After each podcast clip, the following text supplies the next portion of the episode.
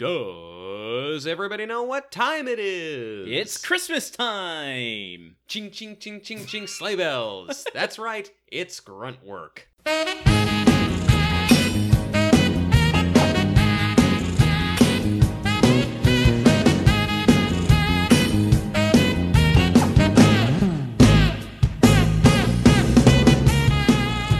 open on an establishing shot of balmy Los Angeles, California on March 30th, 2019.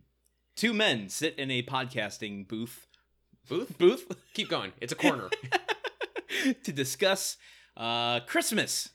and in in the background, Christmas time is here. The most depressing of the Christmas songs. Well, yeah, because it's associated with Charlie Brown, every kid's favorite manic depressive cartoon. Not manic depressive, just depressed. Generalized anxiety disorder is what I would say as a non-therapist. Sure, well, you're not Lucy sitting there. In, in- I'm not. in the I mean. I do charge people five cents for uh, my input, but I, I'm not licensed. That's uh, honestly that's I would even though you're not licensed, five cents for therapy is pretty damn good deal. I mean, even if you even if you do inflation from like what 1958 or whenever they were writing those comics, Yeah, that's right. still real good. Seriously, yeah. yeah. Um, Truman, it's good to see you, buddy. It's good to see you too. So glad to be here on uh, Peanuts Work, the podcast about the cartoon strip Peanuts. Yeah, we are here for a very special episode, one that I think a lot of listeners have been waiting for. Well, uh, one that we have been waiting for since literally when we when that that dark and stormy night in Santa Barbara when we first dreamed up the idea for this podcast. We are like, and we'd have to watch the Santa Clause at some point. I oh, would- shit, I gave away the lead. I'm I would argue that um, I've been prepping for this since I was 12 years old. Uh, if longtime listeners might remember in our interview with John Pasquin, the director of this movie, Oh yeah, uh, and the first two seasons of Home Improvement, uh, I was at the Detroit premiere of this at the Fox Theater um, back in 1994. the same Fox Theater where that karate guy was doing a demonstration. Exactly, yep. Longtime listeners will also remember. And he was a great opener to the movie. he broke a bunch of boards and a Yule log in half. a flaming Yule log. what is a Yule log? Is it just like a scented log? I, I think, yeah. I- Well, no, I think is it the scent of Yule? no. I actually I don't know that it's necessarily scented. I think it does Christmassy colors when you light it. Oh, is We that know- true? I believe so. Again, my family wasn't Christian. We don't really know. Hmm. Yeah, but, but I. I think what I've heard, I think, is that it's like wrapped up in special chemicals. They might not sell them anymore because those Are chemicals might be pretty spicy. reality with Harry Potter? Yeah, well, yeah, because you light the Yule log and then the owl flies in, and uh, and I thought that's that's how you teleport to the Ministry of Magic. Like you Oh. light the log, it turns green, you jump in, and then you're there. Yeah, I, I, I no, something like that. And then there's a guy on a flying motorcycle, and you talk to snakes. and then, and then years and years after the fact, uh, a, a rich woman in England mentions that actually you were gay the whole time and had a very intense sexual relationship with someone else. I wonder if there is a magic house for the North Pole because it does seem this when we get into the deep dive here. Uh, the North Pole does seem. I mean, it's filled with magical children for one thing. yes, Ma- magical child laborers, magical child slaves. Oh my god. Uh, but I'll tell you something. I would have been more excited for this episode, if that's even possible, if I'd known that this is going to be your first time watching the Santa Clause. You told me that on the couch, and it blew my mind. I told you that like halfway through the movie. I kind of thought this was basic knowledge No. that I had no childhood and basic just. I mean, I knew that part. I came I came out smoking a pipe and, and reaching for a for a gin martini. Uh, yeah, no, I did. I this is my first time viewing the Santa Clause. wow. I, I think we talked about this a little bit. We we got we started to crack this conversation open, and then you were like, "Wait, no, save it for the podcast." Uh, yeah, but yeah.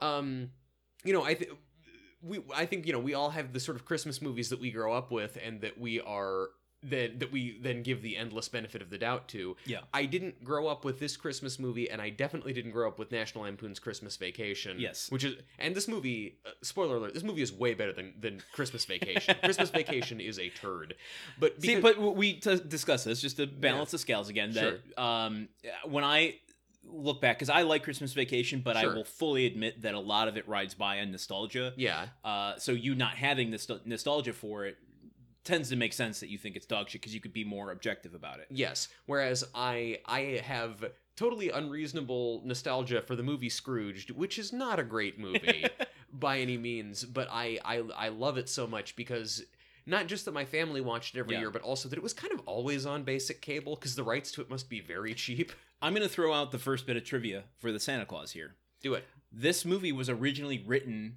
with Bill Murray in mind. Wow. I now like this movie less because I am picturing Bill Murray in all those scenes. I was feeling the same way. with the exact same script even Yeah. even with like because you know that they rewrote a lot of this for tim allen yeah, even with bill murray doing lines intended for tim allen still let's like be careful it with the doing lines uh, Oh. metaphors. But it's true. I mean, pointing to Scrooge, you know, or any of Bill Murray's characters in the '80s, he has a uh, a much more accessible way of being a asshole without hating him. yes And Tim, whenever he does it, you know, we see it a lot on Home Improvement, where it's like it's just a little too prickly for me. yeah It's a little too hard to digest. Like, I get that he needs to start this film out being an asshole in order to make that trajectory all the the greater. hmm Um, but it's still a little harsh. and and again to contrast this against a movie like scrooge or groundhog day which is not a christmas movie but it is an asshole has a magical experience that makes him a better person movie. I, you know tim allen's character in this who in my synopsis i kept referring to as tim because he is basic he's season three tim taylor. But I will say, there was a point in my notes where I stopped referring him to Tim and started referring to him as Santa, maybe i did too which uh, I thought was very indicative of uh, the the kind of success that they have in in the transformation. I, it's it's a real triumph of makeup, and it really is a good transformation. I just didn't. I, I don't know. Like he definitely stops being an asshole at some point in the movie, but it's not like he really learns that he was wrong to be an asshole. It's more just like Right. I guess I'm Santa Claus now. um, we're talking very generally. Do we want to like wh- how how are we going to do this? How do we want to crack this bitch open? I think we just got to dive right in. Uh, Like a like a um like a child running onto the lawn covered in fresh Christmas snow, something that a child who grows up in Oregon never Yeah. sees because it just rains on Christmas. and then James Bond opening theme style we pull back and that snow turns into the froth on a uh, big cup of uh, hot cocoa that gets drunk by uh, Daniel Craig I guess And yeah, Cubby Broccoli presents uh Snow Business. Like blow business. Not good. Not Like- good at all. like show business Snow, but yeah, but that implies that, that this James Bond movie is a big Hollywood satire. Well I think you could make a an argument about uh, the state of blockbusters and where Bond fits into all of that stuff Certainly. I I was only half listening to that because then I was trying to think of a way that you could redo the opening credits to The Spy Who Loved Me and having the same Carly Simon song, but having it all be like Santa Claus motifs instead. Because truly, nobody does it better than Yeah. Santa Claus. It's true, and if uh, if the Santa Clause had a James Bond uh, opening theme song, it would clearly be done by ZZ Top because that's the only pop song that we have in this. Also, and okay, we, we I have a lot of questions about that too. Okay, why well, we'll get cho- there in okay, due time, yeah. yeah. Oh wait, I think I okay. Well, I have an answer. I think that I thought of for the question. But anyway, let's go on. Jesus Christ! I know. Uh, well, the podcast is over. I've done it all in my head. Yep. Uh, good night, guys.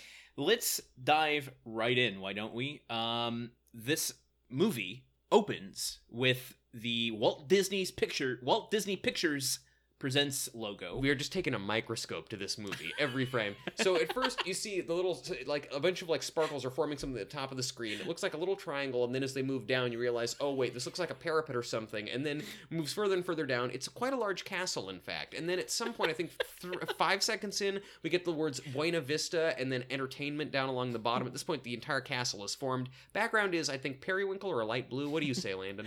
Uh, it's definitely it's close to royal, but with a little pastel in it. So It better be Uh, royal. and It's it also says Walt Disney Pictures. It doesn't say Buena Vista Entertainment. You're thinking too much about Home Improvement. You know, okay, that, that really that really undercuts my whole super detailed joke when I get all the wrong details.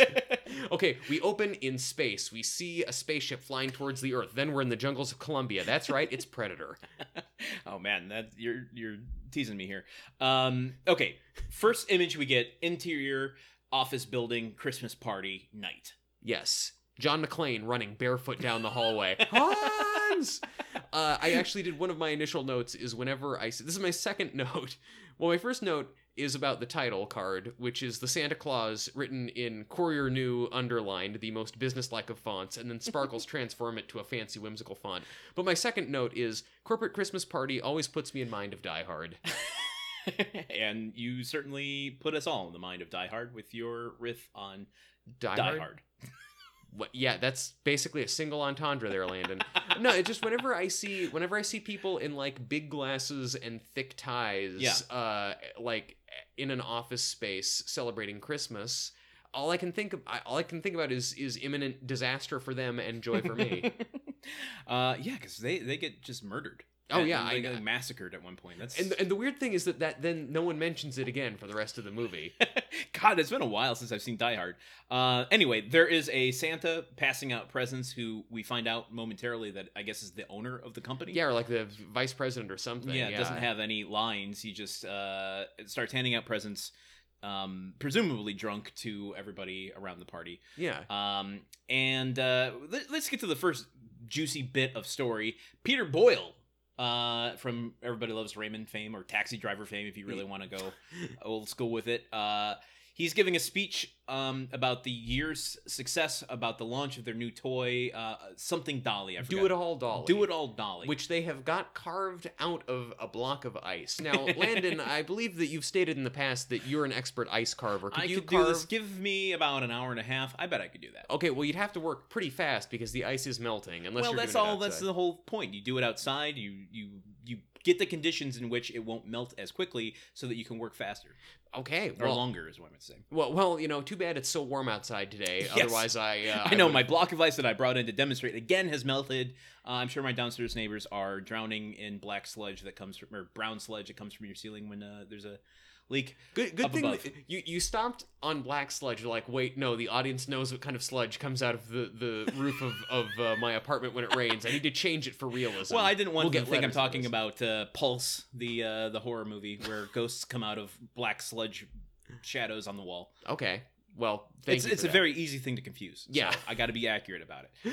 All um, right. Well, good. Okay, here's my question immediately. Yes. The toys that they're creating at this uh, office party. Now they're not creating. That- that's not the how buil- parties the work. corporation, Landon. God the- almighty, I this couldn't think of that word. Yeah. Um, they seem massively outdated. yeah. Wait, they're just like big dolls. That the the biggest seller of the year is Do It All Dolly in 1994. Like we're talking a SNES. decade after action figures, after all of this high octane stuff. A doll isn't good. I mean, we're talking Barbie with mansions and vehicles and uh, Yeah. all kinds of stuff. accessories. Yeah, uh, a simple doll isn't going to be the biggest success of the year. I say that knowing that Elmo uh, was the biggest toy of the year just a few years after this. Well, yeah, but but and I mean, this looks like just kind of like an American Girl doll. My question is, what is? I, I really want to know what Do It All Dolly does. Like, define all. Like, the, the second they first introduced it, I'm like, Yeah. this doll is going to be a major plot point. Is this doll like a robot doll that like cleans your house? What is Chopping mall all? style. Yeah. Yeah. no, she has the pull string so that she can speak. She actually wets her pants if you need to. She uh, cries a little bit. She has a hidden corkscrew that swings out from her side. Uh, you can pull a toothpick out of the side of her. So so that covers all of the all of the things that you need. It, it covers if you need to open a bottle, if you need to pick your teeth, if you need to have something wet its pants, if you need to have something cry. exactly. well, I wish that my Swiss Army knife would wet itself. That actually sounds like a, a night at the bar. to be perfectly honest. Um, because you because you know the, the night starts out Yeah. you've got like you've got bar food stuck in your teeth and then by the end of the night well you know Exactly. etc Uh, all right, let's get into the, the story of this because we will at this granular level be doing this for five hours. we'll be we'll be doing this until christmas uh, Peter Boyle says, "Why don't you come on up?" Uh, the person who spearheaded this whole thing, and Tim and a woman uh, come up. She takes the mic to speak, and Tim immediately makes a joke, grabs the mic out of her hand, and literally pushes her out of the way to talk. and let's also intersectionality is real land and this is a black woman who's and so at first i'm like you know he calls up the two two executives responsible for all this success and this black woman walks up first and then tim allen behind her and i'm like okay movie from the 90s all right you're showing a black woman in a power position this is really good this is really great and she starts talking to something like we wish we could thank everyone and then tim yeah just scoops the mic from her and goes but we don't have time. Yeah woo. Yeah, and he gives her a physical shove out of the way. I'm like, "Oh, this is a this is a way to start a movie." way to go 90s way to set yourself up and then and then blow it. And right away it becomes very cl- like the first thing tim says is something like oh, i wish our families could be here but they're not. And that's why jim's got a secretary sitting on his lap. Ha ha ha. Yeah, Jim being the owner of the company in full Santa garb, Yeah. uh, drunk and holding a, a woman. looking looking two shades less creepy than Dan Aykroyd in the Santa suit and trading places. Like he's not started eating his beard thinking that it's a salmon yet, but Yeah. it's close.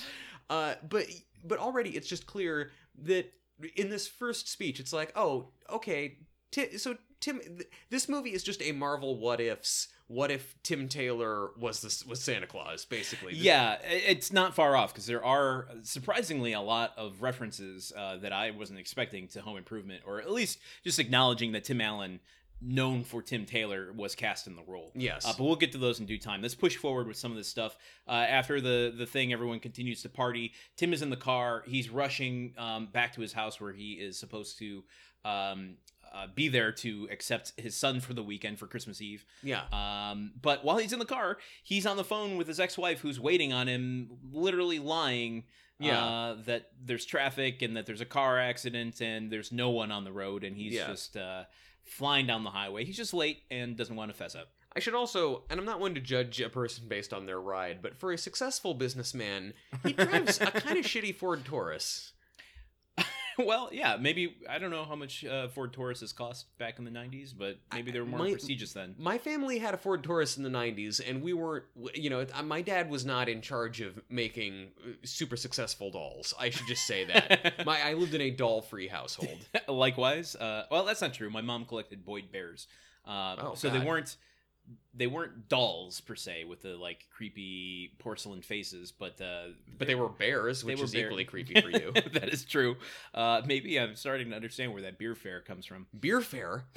That's amazing. That sounds great. Can Beer we- fair. Like, that's what we need right now is a beer fair.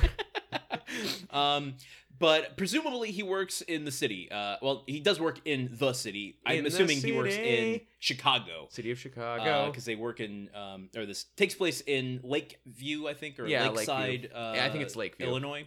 And so he's driving from the city to the rural suburbs um, and passes through what will become known as the town uh, that this takes place in, and he sees all I- kinds of Christmas stuff. Yes, yes. What will become known as the town where this takes place.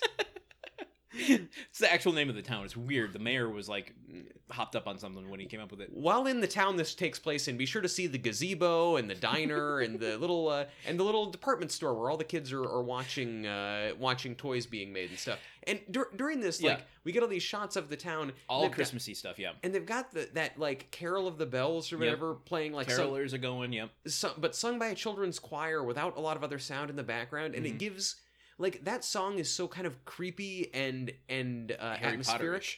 Well, Harry Potterish, or like I halfway like seeing this guy driving through town with like I halfway expect like he's gonna get home and there's like an assassin waiting for him in his house. Like this is the music that plays where it's like intercutting between people getting ready for Christmas and like silencers being screwed onto guns and like like fuel being thrown onto a thing and and like Otherwise a body known as- set on fire. Otherwise known as Home Alone. Yes, Home Alone, uh, also known as maybe Die Hard. I guess. Yeah. I guess so. Yeah, Um, a lot of violent Christmas movies. there so uh, as he's passing through the rural town um like main street usa yeah, uh Mickey's there. there there are more references to things that i just don't feel are appropriate for the era like in 1994 there was no kid pressing his nose up against a toy store window let alone there being a toy store window with a working display after hours uh like that's all well, I don't even know if that happened in the 50s. I feel like that's just some sort of weird idyllic thing that was De- created. department stores existed, like Main Street department stores existed at some point. Maybe. Well, I know 50s that much, but I'm happened, saying like this this ideal of you know kids with their noses pressed up against the window, dreaming of the toy that's right in the thing. I don't think that ever that dynamic ever really existed. I think that we we as a society believe that it did because a Christmas story shows it happening at the beginning, and that's one Christmas movie that everyone watches that has held up pretty well. and as we know from this movie, believing is seeing. Yes, yes, one of the many things that doesn't make sense that we are just asked to kind of swallow. Uh, but Tim finally arrives at his house. Uh, Yes. It's a nice two story house, and Yeah, um, it's a condo. The uh his ex-wife is waiting with their son Charlie Yes, and uh his And- ex-wife's uh new boo husband it's, an, it's, her, it's no, it's her new husband. husband Neil, okay played Um, by Judge his honor Reinhold. George George Reinhold. That's George- right. is that what you said Yeah, I was I was trying to say Judge, and then I said George instead. Yes, Judge Reinhold, fresh off ten years after Beverly Hills Cop, Judge Reinhold. yeah but only one year after Beverly Hills Cop 3 yeah, yes, but he was doing this movie probably to wash the stank of the the Beverly Hills Cop sequels off of them. also worth mentioning um his ex-wife is named Laura. I didn't pick that up at all through until, the entire until the movie. end. I was referring to her as mom the whole time. Me too. Uh, she's played by Wendy Crewson. Um, She okay. Listen, Laura has what I like to call the Uma Thurman in Pulp Fiction haircut. which I like to call the Louise Brooks haircut.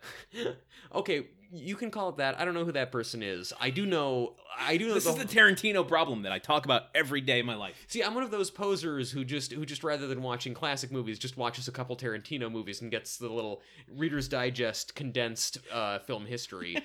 But you don't because it all goes accred- uh, accredited back to him. I- I'm going to go into my Tarantino thoughts someday. Right now is not the time. I'm just saying the whole movie. Every time I see Laura, I I'm always expecting her to be to be like about to go to the bathroom and do a bunch of cocaine, or about to get into a dance contest, or get a needle jammed into her heart. Sure. And none of those things happen. No, which is true. why I give this movie two thumbs down. they maybe maybe they happened off screen. I mean, her and Neil probably have a very tumultuous relationship uh, when we're not looking. Well, especially after the events of this movie. Let's keep let's keep cracking at it. Uh, we meet Charlie, the the child of this story. Yeah, I would He does not have a chocolate factory. say maybe the protagonist. Actually, I would say maybe the antagonist. Ooh. Uh, I have a theory about this movie that starts very soon, and Okay. I, I, I, of all of the theories we've come up with on Home Improvement and and elsewhere, our time with uh, Fan Theory World, I'm more convinced of this theory uh, that I've created for this than any other other other theories. Jesus, hot diggity damn! I well, know. I'm. That's exciting. Let's. I mean, I'm. I like. You know what? Look, when you feel the time is right, Yes. spring that theory on us. Uh, but let me just mention, uh, you know, uh, I'm not going to go deep into these guys' histories, but uh, Charlie is played by actor Eric Lloyd, who you might otherwise know from Dunstan Checks In oh, okay, okay. and the other Santa Clause movies. But uh, oh, they kept, they kept the same kid for all the Santa's Claus. That's at, at least the second one. I didn't look as uh, further than that. yeah. Uh, and and Judge Reinhold needs no introduction. Of course not. No. Uh, except for please rise for the honorable Judge Reinhold. but uh, Tim, how does Tim feel about uh, Mr. Judge Reinhold? Uh, Tim does not feel good about him. Tim reacts to Judge Reinhold with the same degree of respect and decorum that season three Tim treats basically anyone else he meets. yeah. Uh, you see, Neil is a psychiatrist, and Tim doesn't. A Tim doesn't think that psychiatrists are real doctors. Okay, Tim, that that is literally. I mean, untrue. if you're even making the argument between psychiatrists and psychologists, they are far more of a doctor than psychologists are. Not that I would make that dis- uh, distinction. yeah, what are you trying to say about psychologists, bro? Nothing, nothing at all. I don't hold these views, but at least psychiatrists can prescribe medicine. Yeah, I you know, and and and also it's like it's one thing if Tim Taylor is saying that Tim Taylor who is a manly man who works with his hands all day, but this Tim Taylor is a Tim Taylor who works in an office building. w Like pushing papers around, like you, you can't. He's the only yuppie who hasn't embraced the psychology uh, realm yet, the new age Yeah. world. Yeah. So anyway, he does not think very highly of Neil and makes a point of dissing Neil to his face, dissing Neil in front of Charlie, his son, dissing Neil to his ex-wife's face. Yeah, it's not not cool. not cool at all. He and Laura get in a big fight in the house because they are dropping Yeah. Charlie off for Christmas. So yeah, just to take this point by point, Tim invites uh, uh, Laura, Laura. into the house. Uh, much to Judge's uh, or Neil's chagrin, Uh, well, he ju- he judges this poorly. he really want uh, Neil really wants to get going somewhere. I didn't catch where they were heading. Uh, they're going to see his family for Ah, Christmas. got it. Okay. Um, so he's like checking, doing the like pantomime. Yeah. Watch, Watch. Look at my, look at my, My, my my wrist hurts. We need to leave. uh, but she goes inside to to have a quick uh, talk to Tim about uh, things. Yeah. And uh, yeah, you know, it's just uh, you know, Charlie I guess is is asking why there aren't more presents under the tree. Tim says Santa's going to bring them and Yeah. Charlie's like, "Oh, well, Santa's not real." And Tim and uh, Laura get in this big fight about, "Oh, well, some boys at school told uh, Charlie that Santa isn't real, and Yeah. then Neil had a talk with him and told him that Santa's more of a state of mind." And Tim is really upset about this and basically like, if you guys are going to destroy my kid's childhood, I want to be a part of it too. Yeah. And they're arguing within earshot of Charlie. Yeah. At this t- at this point in time, I'm like, okay, you have an impatient uh, stepfather in the car uh, who is completely dismantling any kind of uh, childhood whimsy because he is actively trying to bolster this yeah santa's not real story to charlie and then you have tim on the other side of things i'm like this kid has no good male role models in his life I think honestly, I still think that Neil is a much better rail Agreed. mo- Very agreed. rail mole model than uh, which is which is I guess uh, like Cindy Crawford on a train. Uh, but I think that that uh, still that Neil is a much better one just because there Tim is because Neil isn't so scornful constantly to everything. Anyway, they, they leave, or well, Laura is leaving, and Charlie's like, you know, do I have to stay here? Mm-hmm. Yeah, she- Please pick he me up early tomorrow. does not want to stay with tim he he's adamantly against staying with his father And uh, let me say something about this. Yes, this is Tim acting exactly the way he does on season three of Home Improvement. Like this is like season four. Tim has, as I think we've noticed on the show, Mhm. pulled his shit back some, Yeah. and he's better, and he's getting his, his shit in order. This is full unlikable Tim being really rowdy and nasty. And what I like about it is, yeah, you, you're really mean to everyone around you. You're divorced. You live alone. Your kid doesn't like you. great, great. This is you're Yeah. finally getting consequence. I wonder why you're divorced. They never Right. go into it, but it seems pretty clear it why. seems pretty and then cue bing crosby Yep. for white christmas uh, which i think is obligatory for every single christmas movie It's only the most popular song ever released in history. Uh, um, and this uh, this music cue takes us to later, where there's a shot of a nice uh, buffet of food, a nice Beautiful cooked turkey, turkey, uh, potatoes, the, all of the fixins you could possibly want. linen tablecloths. Uh, and yet we we continue to track back so far that we leave the television screen. Oh no, it's a movie within a movie. And now we find out what the real movie's about. uh, not the actually not the only time in this movie that we go in and out of a sort of reality, which is happens at the end of the film as well. I, you know, you're right. It's kind of, uh, kind of uh, like The Matrix, I guess. yep, yep. The Matrix is a ripoff of the Santa Clause. Uh, just want to point out here, as we're pulling back on the actual food that Tim has prepared, there is a cheese spread there, and he makes such a point about being lactose intolerant later on that I'm like, eh, there's a little contradictoriness here. Yeah, Landon is someone who is lactose intolerant. I can handle cheese. A glass of milk is a bad situation. Oh, okay. Well, So- look at me being educated here. Yeah, well, Thank can- you. Yeah, you're welcome. I'm glad that I could, uh, you know, make you more tolerant of lactose intolerant people. I I, I feel I I Smell. sympathetic to your plight. Yes, I and don't you, you, I don't feel it, you- but I'm sympathetic. You, you've smelled my plight sometimes after after I've had too much cheese. Uh, but yeah, so we pull out from this TV, Mm-hmm. and uh, yeah, the the table actually in Tim's house has a lot of burned potatoes and uh, like just um, mixing bowls with like lumpy gravy in it. And Yep. Tim is in the kitchen blasting a fire extinguisher on a flaming turkey. Now, there's only one thing that explains this moment to me. Uh, there's no way that you get home that late in the day and then start cooking a turkey and have it ready uh, by any kind of discernible eating time. Yeah. Uh, Tim clearly gave this oven more power, Yes. Yes. and thus why it's on fire. Maybe maybe the Tim in this movie, who the movie tells us is named Scott, but his name is Tim. Uh, maybe he, maybe he is a twin brother of Tim Taylor and had him come out. Oh, Yeah, Maybe it's some kind it's of one of the like uh, a multiplicity situation. Yeah, I know he Tim Taylor has a brother Steve. I don't know if he has a brother Scott. Yeah. that would be interesting. I mean, yeah, that he's just got an identical twin who he never talks about and uh, who who he had do this. But yeah, no more power to the oven is the only way Yeah. that could have happened. He's like, oh, I have to defrost the turkey. Nah. um. So yeah, he's completely fucked up the dinner. Uh, they jump in the car to go get food someplace else. Um. And, and while they're in the car, uh, Tim is still shit talking Neil for some reason. Like he can't just let this go. No, yeah, I'm. He he said like you know Charlie's like, do you not like Neil? And Tim says, no, no, no. There's something about him that just makes me want to. And then Charlie goes, lash out irrationally, and it you know turns out that that you know. Ti- Tim goes like, "Oh, you've been listening to Neil too much," and his son goes, "He listens to me." It's like, wow, wow. Like I really like that this universe is a lot crueler to Tim than Yeah. Home Improvement is. Uh, he tries to take them to a Chinese restaurant for dinner. They're closed, uh, so they end up at America's fav- favorite. Uh, America's Five, Rut- favorite. Nicolas Cage. it's more like uh, Jodie Foster and Nell. Um, they end up at Denny's. Yes, and I li- I like this scene. I thought this was really funny. Denny's is populated exclusively by either Japanese business Yeah. executives, because I guess they don't have Christmas in Japan. There's no Christians there. I- well, what? I don't know. Uh, Or- or I mean, they're they're just they're visiting on a, a continent away from their their families in you know Illinois, I would assume they're like, well, fuck it, it's Christmas Eve. Let's just get drunk as shit Yeah, I, sp- I suppose so. at Denny's. yeah, at Denny's. That's well. That's the where else is going to be open.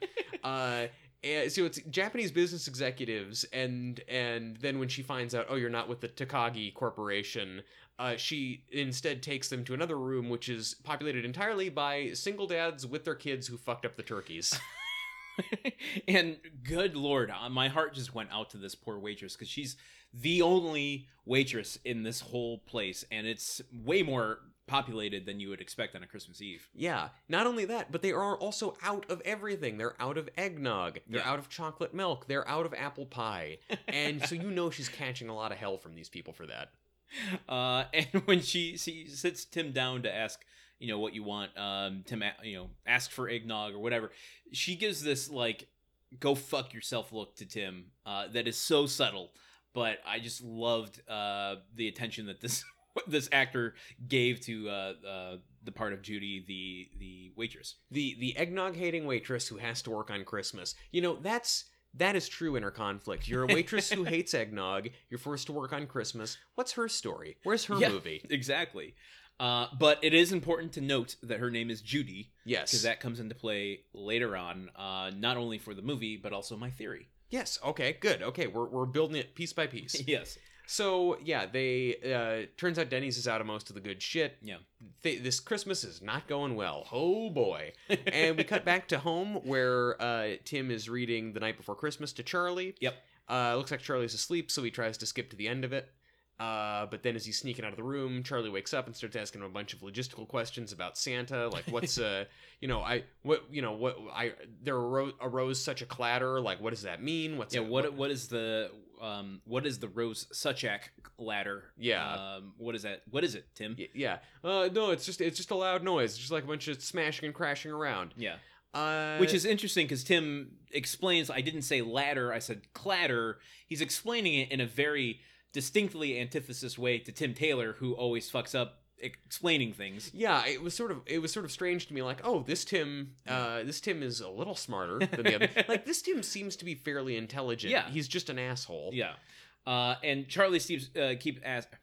He has a bunch of questions about Santa Claus. Uh, Yeah. And Tim's like, "It's late. Go to bed. We'll talk about this another time." Yeah. Uh, and he just walks off down the hallway. Yep. leaving his kid alone to sleep. Well, that's not. I mean, I know that neither of us is parents, but that's actually not that out of the ordinary. No, to leave it's your not. kid alone to sleep. That was just me ending the scene. It would be weirder if he sat there and was like, "Okay, well, go to sleep. I'm going to sit here and watch you all night. I'm a I am a overprotective single parent." Uh, so then that night, it's been, oh, so look, we're about 13 minutes into the movie. Yeah. What happens? The inciting incident. That's what happens. uh, they hear a thumping, a, a, a great yeah. clatter Ooh, on the roof. Yes, uh, actually, Charlie does, and he he gets so excited, knowing and assuming that it's Santa Claus, that he runs to go wake up Scott. Um, and uh, yeah, my note for this was that Tim sleeps in his watch like a monster. Yeah. Who who? It's like He wants to know what time it is without having to look at the clock. I don't know. I would say that a digital clock across the room you're going to be able to recognize with your eyes than trying to bleary eyed look at hands on a. You Watch. use the light from the digital clock to look at the watch. Oh, got it. Yeah, Okay. like that's that's what you do. um. Also, what if he needs to take his pulse in the middle of the night? Yeah. What if he wants to take his resting heart rate the second he wakes up in the morning? These are things you need to do. It's yeah, fair. Um, so Tim's like, "Oh God, no, go back to bed. It's just you know your imagination." Then he hears it himself. Uh, there is someone on the roof, and he puts Charlie. He sets him down on the bed and says, "Stay here." Uh, cueing every movie ever when someone says "stay put," no one ever stays put. If anything, if you want, if you're in a movie and you want someone to stay put, you should say, "Follow me." Yeah, or That- hit them with the butt of your gun. Yeah, that's the other. uh, Yeah, once to the forehead, which which makes them fall asleep for the perfect amount of time for the plot. No longer, no less long, no lasting brain damage. exactly. Uh, and Tim rushes outside, uh, and Charlie, of course, uh, follows in suit. In And- tow is what I meant to say. Insu- yeah, well, he doesn't put on a suit. No, and not yet. Neither does Tim. He runs outside in a parka and his boxers and his galoshes, and runs out onto the lawn and looks up on the roof and he sees Santa Claus Yeah. up fucking around by his chimney, and he yells, "Hey you!" And this Santa Claus who is a surprisingly small character in this movie. Uh-huh. This Santa Claus, we don't even see his face. Yes. Santa Claus, who's been delivering presents forever, Yeah. certainly he's been delivering presents to billions of Christian households every year Yeah. for years. He gets distracted, slips off the roof, falls, and lands on the on the lawn, Yeah. and just dies. I want you to take that pause right there, that moment, and go, how do I pitch this to Disney? I I it's like I was really thinking like once this happened I was like okay but there's like some magical explanation we find out he's not really dead he just does one he's retired or he's like he's living on a farm with a bunch of other like with the Easter bunny and all the other And children Thanos. yeah and Thanos yeah exactly Ant-Man flies up both of their asses and expands again uh and but no Spoiler alert for the end of Endgame. no. uh, spoiler alert for that fan theory that everyone's talking about on the internet. But so he, but like, he's just dead. Like, yeah. he's just dead. Santa Claus is dead. Now there there is an existing fan theory out here that says that Santa was cursed and he intentionally killed himself. He, he that was an act of suicide so that he Oh. could pass the curse on to the next person. Oh, okay, well that's that's much better. Santa is a deeply sad, tragic individual who intentionally killed himself in front of a child. Way let better. me let me tell you about some Christmas evil action uh, Yeah. with our Patricia Richardson connection there, but um, that is a dire movie as well. The, the, well, I mean, this is at least this one isn't trying to like this one isn't trying to be a slashery, horror-y, gory movie, but it's just True. there's no real subterfuge to this. Yeah. Santa Claus falls off the roof, experiences blunt force trauma, and is killed instantly. Blunt and force trauma in a very soft pile of snow. in a soft pile of snow. Also, when he falls off the the roof and starts sliding down, we see him kick a big like white fluffy blanket of snow off of the roof but he, he falls down and he lands and and charlie comes running out and sees this and goes dad you killed santa about like that and and and that's about the the most like the the rest of this movie tim expresses zero guilt about Yeah. having killed santa claus the harbinger of joy or for children anybody, everywhere just a man. Yeah, he's always trying to displace the blame. Yes, and but also his son, who is in this weird place with Santa Claus and belief Yeah. and faith and all these things. He is he a my dad killed someone. B my dad killed Santa Claus. C I looked at Santa Claus's body. I am so glad that you are belaboring this point because it is the linchpin for my theory. It's well, this feels like a David Lynch movie. honestly, I I remember, that, like maybe you told me this that, that some original idea for it was that Tim Allen would would have a gun and shoot Santa Claus by accident, and that was that oh, was Oh. I didn't say. I didn't even. I've never heard that. I heard that someplace, I don't, or maybe I dreamed it. I don't know. That was pre Disney, I, I guess, or Even when if- Disney was developing it during the Bambi time. Yeah, back when every movie had had an important beloved character getting shot. But yeah, like to the point that we even see Santa's hand twitching on the ground at one point. I think he was waving. so He Santa's was waving like, "Haha, sucker! Uh, you took the curse away from me." I I found freedom in the sweet release of death, but you you must continue to make children happy, bitch. It's it's about immortality. It's about the like, what do you do with a lifetime or a, a never-ending life of life? What do you do with a Klondike bar? Um, eat it. Uh, anyway, they've got this dead body on the ground. and and do they call the wolf to help them like chop up the body and Nope. put it in a trunk no no no tim just goes looking for dead santa's id and finds a card that says santa claus on it Yeah, a a really well-designed, uh, embossed business card that Patrick Bateman would be impressed with. I, I just I just I want to see the version of this movie where Patrick Bateman sees the sees the business card and has the same reaction he does to Paul Allen's and is like I I have to kill him again. Santa Claus cannot have a better card than me. It's embossed. Um, but that's where even got a watermark. after after he accepts the uh, the business card, which, as we find out later on, is the um, implausible contract that Tim has engaged with. Like, I have questions about this. Like, holding up a business card that has such fine print and no signature of the the person receiving the actual curse uh, doesn't equate to a contract. So so Landon, for the record, is on board with the flying reindeer waiting on the roof, but he's not on board with the fact that well, no one signed the contract, so technically that's not enforceable in the I- International Court of the North Pole. Absolutely agree with that. Yes. Okay, I, I truly, truly, well, yeah, I, like I think that because what it says on here is like, you know, if something happens to me, put on my clothes. Yeah. The reindeer will know what to Well, do. we don't find this out till a little bit. Well, it, yeah. it says it on the back of the. the thing, Oh, though. oh yeah, right. it The, was- the reindeer yeah. will know what Yeah, to the do. Yeah. And Tim goes, reindeer. And then we pan up and see the reindeer on top of the roof and cue what I assumed was going to be a, oh no. and we don't get one. No, no. Oh, that's oh. um. And then when they look back down, Santa has vanished. Yes, but his clothes are still there. Yeah.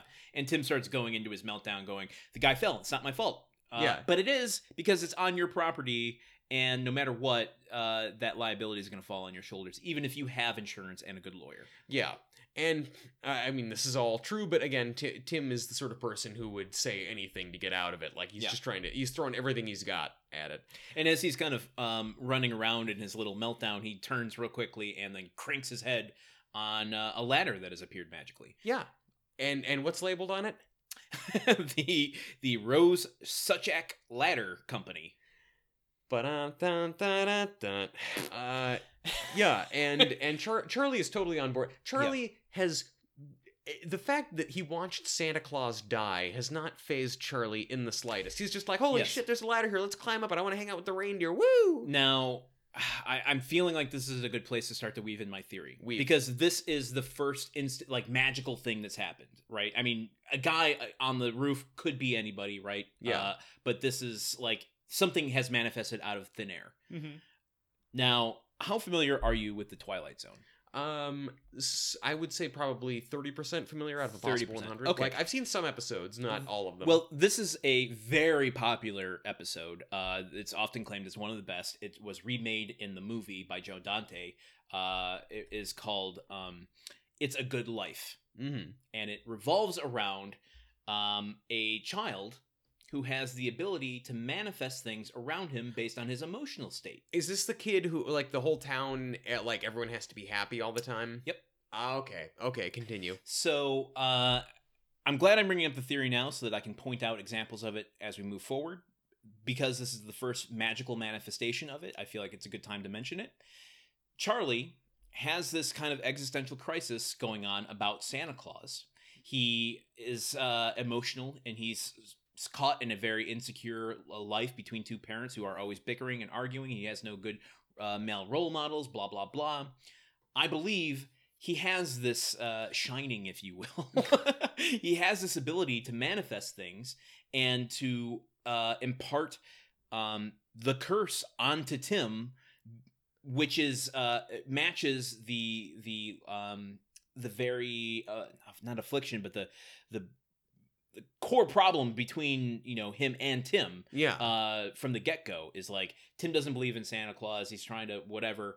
He's gonna make him Santa Claus. He really wants to believe in Santa Claus, and so he manifests this ladder out of nowhere. He manifests uh, the Santa on the roof. He manifests the the, the card. sophisticated contract oriented uh, Because way of becoming Santa Claus. Tim is a corporate person. Uh, uh, Neil works in psychiatry. I mean, he's he knows of that stuff. he lives in that world, and that's why it doesn't quite make sense. It's just like a child's understanding of what a contract is. true, true. Uh, and a kid would hear clause like for a contract and assume that it meant Santa Claus. Could be, yeah, This you is can make the- that. This does kind of turn on a child's understanding of what uh, of of what and how uh, uh, contracts and law works. And as we will continue throughout the rest of the movie, um, we'll find out that the things that happen are all connected to things that Charlie has experienced before they're manifested. okay, okay, okay. Uh, Judy being one of them. Mhm. Um, He really was inspired by that waitress at Denny's who didn't give him any of the things he wanted. and uh, this is just a preface for the rest of this theory. The reason that it's not a, it happened all in you know that person's head is because clearly things are affecting third parties. There is acknowledgement that this magical stuff is happening. So clearly, it's being manifested into reality by a person. Thus, it's Charlie. What you're saying is you're a wizard, Charlie. Pretty much. So okay, let's let's keep running with this. Yeah. I like it. I it, like. There's definitely more than meets the eye here, and I'm not talking about a semi truck that turns into a robot. We're talking about a Scott that turns into a Santa. yes, that's exactly what I'm talking about. So Charlie goes up the ladder. There's a bunch of reindeer up here. Yeah. Are they re- are they real reindeer? No, they are weird puppety reindeer with horrifying eyes and, And articulated faces and limited range of motion. and a lot of gas. I I love this. Yes, Comet is the main one who who he's talking to. R- Uh-huh. Rudolph is not really present in this movie. No, and you know, I haven't seen Santa Claus two or three. I don't know if he becomes a character in the following episodes. That would be that would be the th- maybe they were like we can't put Rudolph in this movie. We got to like string something out for the sequels. But also there was a Rudolph movie that had come out very shortly before this. So, yeah, uh, but Rudolph belongs to all of us. He can't own the rights to Rudolph. true. But yeah, he goes up there. He's talking to Comet. I don't like Comet farts. Like there's just like there's a big old farting puppet reindeer, and and it's great. It's Yeah. just awesome. This is totally cool. Uh, I have a question about the the sled itself. yeah. Why is it upholstered with an Afghan rug? Uh, because uh, maybe when he was in Afghanistan dropping off presents for the uh, few Christian families there, uh, they picked one up.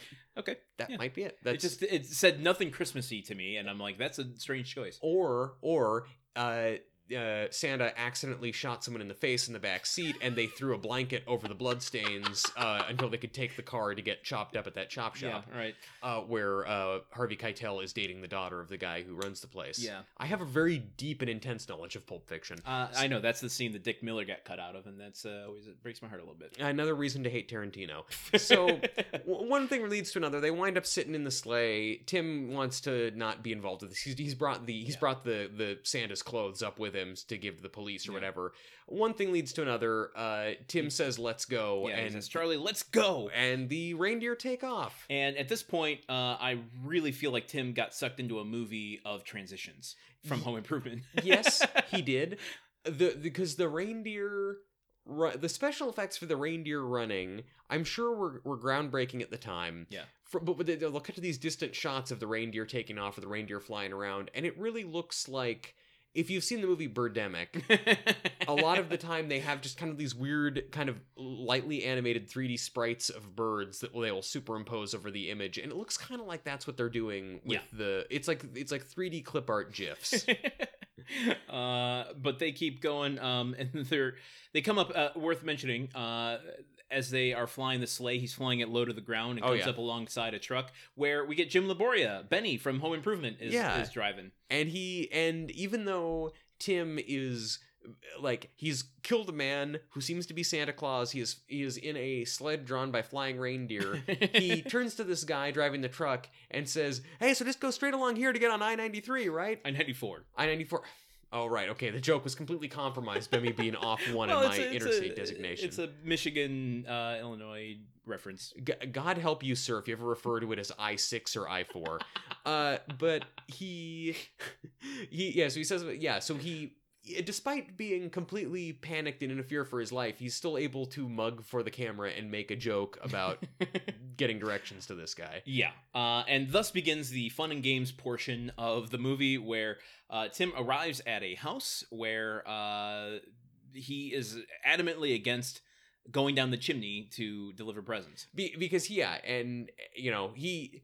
Yeah, he, he just doesn't want to do it, and basically his son guilts him into it. At no point is there a beat of Tim going like, "Hey, maybe we should climb down off the roof, find a payphone, figure out what's happening." This is a- a very this point in particular. Tim goes, "No, this is stupid. What we're doing," and then Charlie goes, "How come everything I want to do is stupid? Because it is. Yeah, be- what you want to do is stupid. I don't agree with how Tim's uh, handling it, but what you're asking is stupid. What you're asking your father to do is assume the identity of a dead man and start doing that dead man's job. You want your you want your dad to become Don Draper, Yeah. basically. You want him Uh, to leave Dick Whitman in Korea and come back as Don Draper.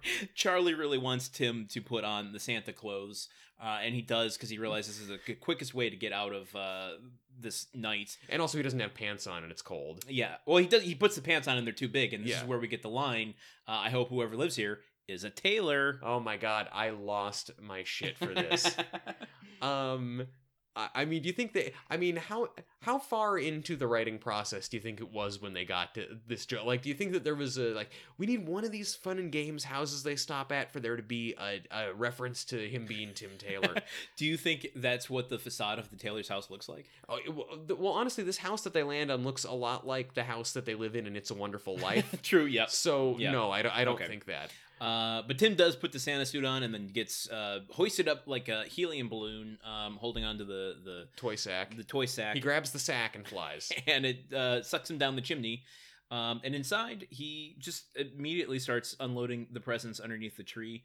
Um, a Rottweiler comes out to scare him, and then uh, sound of a loading shotgun and a big blast goes off. Yeah, and he Um, gets chased right back up the back up the chimney. Yeah, And then at that point, like he just is kind of like, well, I almost died. Guess I'm gonna keep doing this thing.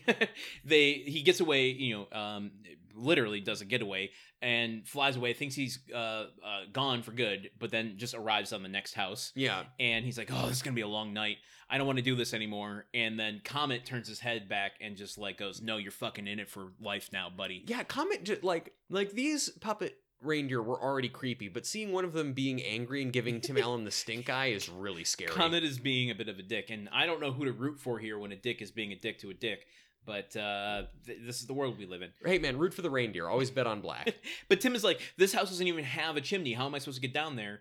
Uh, sure enough, he gets sucked up uh, helium style and pulled down a radiator pipe into uh, the house, which the radiator turns into this Charles Foster Kane style uh, fireplace, like human-sized fireplace. yeah, Uh, which feels biased against radiators, homes with radiators, like whatever. it, it's it's radiator cyst. Uh, and this is where we find uh, little little tiny Cindy Lou, aka Sarah, asleep uh, and awakens at the the sight of um, a non Santa, a a slim, uh, lack of beard, uh, Tim Allen looking Santa. Yeah, and he drops off a bunch of gifts under her tree. He's kind of an asshole to her. He is totally an asshole to her. just To- go back to sleep. yeah, or I'll take all these presents back. I don't want to drink the milk. I'm lactose intolerant.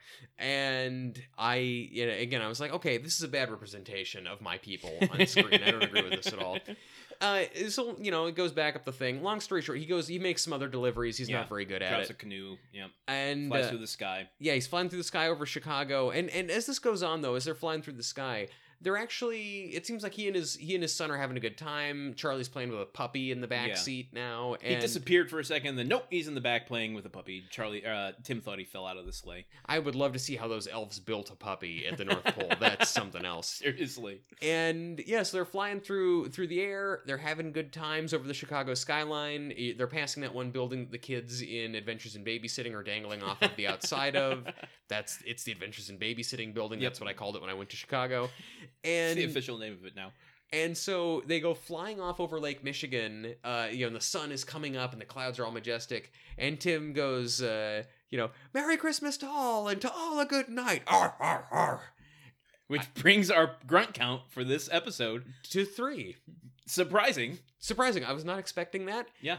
Like they are really again, they are not hiding at all. the Luckily, that you have four seasons of uh, quick draw fingers to to take the countdown. yeah, it's pretty easy for me to count to three on that.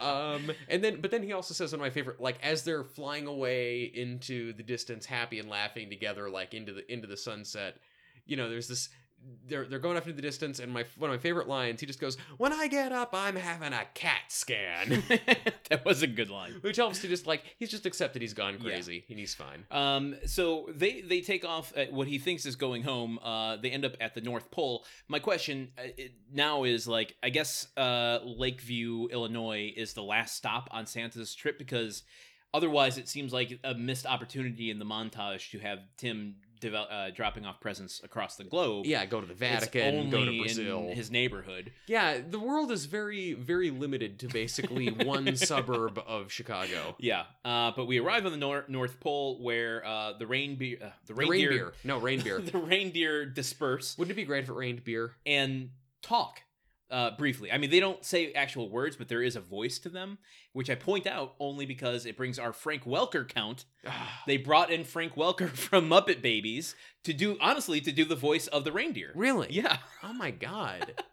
Did, uh, did they did they sing a song about about using their imaginations to uh, travel to the moon? That didn't. sounded oddly similar to the theme song to Muppet Babies. Uh, they didn't. But speaking of songs, we get a weird Ave Maria type of angelic song playing all of a sudden. because they land and Tim's like, "Hey, reindeer, what the fuck? We want to go home." And the reindeer, the reindeer, You're like, we are home, motherfucker. the reindeer detach and they run off, and then they're just sitting, like him and his son are just sitting there in the cold and snow, alone in this thing. And Then this, lone figure emerges from the distance. well, this Ave Maria song starts playing, and they both start looking around as though they can hear it. and then and I'm like, what the fuck? Are, are they are they watching the movie too now? And then Yeah. a lone figure I, emerges. I, I have to imagine it's like the Fortress of Solitude. Whenever the the crystals rise up, like there's that. and like, can Superman actually hear that with his super hearing, or is that just for uh, audience's sake? I feel like Superman has heard it so many times now that he can't hear it. He it. just has tinnitus at that level. He's lost that that tone in his ears. It's just faded into the background for him. He falls asleep to it every That's night. That's another source of kryptonite for him. Is annoying sounds. Just uh, sounds at that pitch. He can't hear that anymore, so therefore that's a that's an in. Play something so high pitched at that pitch that maybe his head will explode. Maybe. Or maybe Superman will be like, God, that's annoying. I'm going to kill you even harder now. yeah, so this elf comes up. We we have to talk about elves, but we'll talk about it in a second. yes. This elf comes up. He raises a pole from the snow. It is the North Pole. He pulls a hilariously, like, it was contemporary for the time, but now it looks hilariously outdated, a keypad out of it Yes. and punches in a code. This looks like the keypad on, like, your really old microwave. Or- it looks like to me um when you have an oscillating fan one of the new oscillating fans that comes with a remote yeah. that's what the remote to me looks That's like probably that's probably what it was. They got a state of the art oscillating fan uh, keypad for the to, for the top secret code unlocking Yeah. thing for the North Pole. what does this code do Uh, this this code opens up an elevator that takes the sleigh down down Oh. into a big underground cave at the North a Pole. garage if you will Uh, yes, a gigantic hangar. Uh, and where every reindeer has their own little slot yes, every reindeer has their own little slot, and it is chock a block full of elves. yeah the elves in this movie okay so something that is often made light of in adults trying to pick apart the santa mythos is the fact that like hey what about the labor rights of the elves are the elves slave labor does he pay the elves what Uh-huh. goes on so there's already kind of some complicated like does does Santa have an army of slaves stuff going on? And the Santa Claus leans into that by making all the elves children. So and I mean there's there's jokes in there about how all these elves are like super old, they're like a thousand years old, but they're all played by children. yeah the question being like how does an, uh, an elf age? Like is this the peak of their like uh physical existence? Like do they actually age more than like why is bernard uh so much older than the rest of the kids Yeah. do they you know is he older than them like in the the the duration of their lifespans like is he 2000 years old as opposed to 400 years old Yeah, is he hitting elf puberty or like what's what's going on? Like, yeah, because they come down in here and there's kids all uh, there's there's these kid elves taking care of the reindeer, yeah going around making toys. There's like one getting pulled around in a in a wagon full of hay for some reason. I don't know what that elf's job is. it's uh joy testing oh yeah, they're Huh. trying to develop new ways to uh, infuse joy in people that's Elf Marie Kondo. She's like, this does not spark joy. exactly Th- throw this wagon out. Start again. um, but yes, they got down in there, and Tim is running around trying to like, hey, who's in charge here? And everyone's like, you're in charge. He's like, no, who's in charge here? And he's like talking to some kid trying to trying to get this information from them. When this yeah teenage looking elf comes up yeah and says like. Hey, what are you on your coffee break? And the and and the kids the kid's like, no, I don't drink coffee. And he's like, then I guess you're not on your break, are you? Get back to work. It's like you make really? a really good assistant director Well, yeah, like you're painting a really whimsical picture of the North Pole here. Also, not only is it child labor, but they're managed by a Yeah. total asshole. again it's it's about uh charlie trying to manifest joy in his life and this is all coming from his imagination this is what his idea of the north pole is supposed to be uh It's all about mandatory joy. and uh one i want to point out a little detail i don't know if you notice in all of the reindeer stalls uh they actually have pinups of Oh. like elk and stuff That's good. That's really good set design. it's it's a very very low key detail that you can easily overlook Uh, I I completely did overlook it. For once, I wish that I'd been paying his. Wait a second. They pin up calendars, Landon. they they were not calendars no they were just Then how, up then how are you able to see them? you're like sometimes I feel like you're like a T like how a T Rex can't see unless you're moving. You can't see a thing unless it's a calendar. uh what can i say um You you can say what date it is because you're very good at knowing that.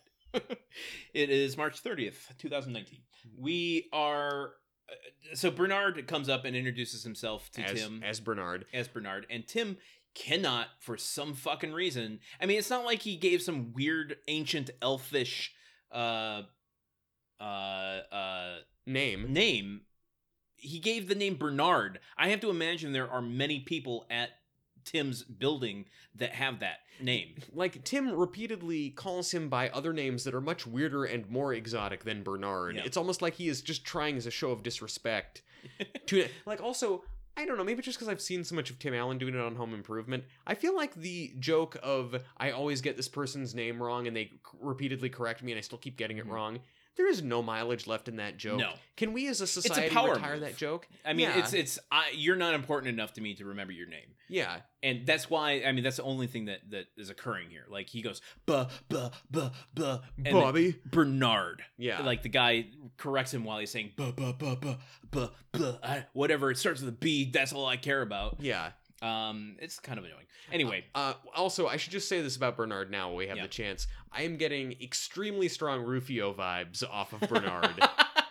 like, like there's a certain Lost Boys camp vibe to this whole place, but but but like the roof the Rufio of this game Yeah. is Bernard. he's gonna start eating fake hamburgers by the end of this movie. yeah, and riding Oh, around he- on like a skateboard roller coaster track. he does eat something at the end of this movie that I have a question about, but the uh, opposite of a hamburger. We'll get there in a minute. Um, by a minute, I mean an hour from now. yeah, Uh, but Bernard and Charlie uh, hit it off right out the gate. Yeah. Uh, he hands Charlie a, a, a snow globe. and Charlie is more excited to get this snow globe than any kid has ever been to receive a snow globe. A snow globe, the lamest thing in the Yeah. world. Not it doesn't. They call it a toy at one point. A snow globe does not deserve to be called a toy. It is an object. But this toy does, uh, this snow globe contains all of the transitions from Home Improvement. and now I grant them to you. Guard them carefully. it, it's and he breaks it, and that the void comes out, exactly, exactly. and they have to recontain it in an oil drum. um. So yeah. Uh. At one point, so. Uh, Bernard asks uh, another elf named Larry to take Charlie on a Uh, tour. Larry the elf, such whimsy, such fun. with these elf names. Uh, but L- Larry the cable elf. then uh, Bernard takes uh, Tim to the toy making room, Yeah. and so uh, but but Bernard uh, is kind of giving Tim the rundown of all the toys and and the spiel of the North Pole, realizing that okay, you are the new Santa, you've accepted this uh, clause, Because you because you put on the clothes, you accepted the clause. and you you picked up the the The uh, card. the card.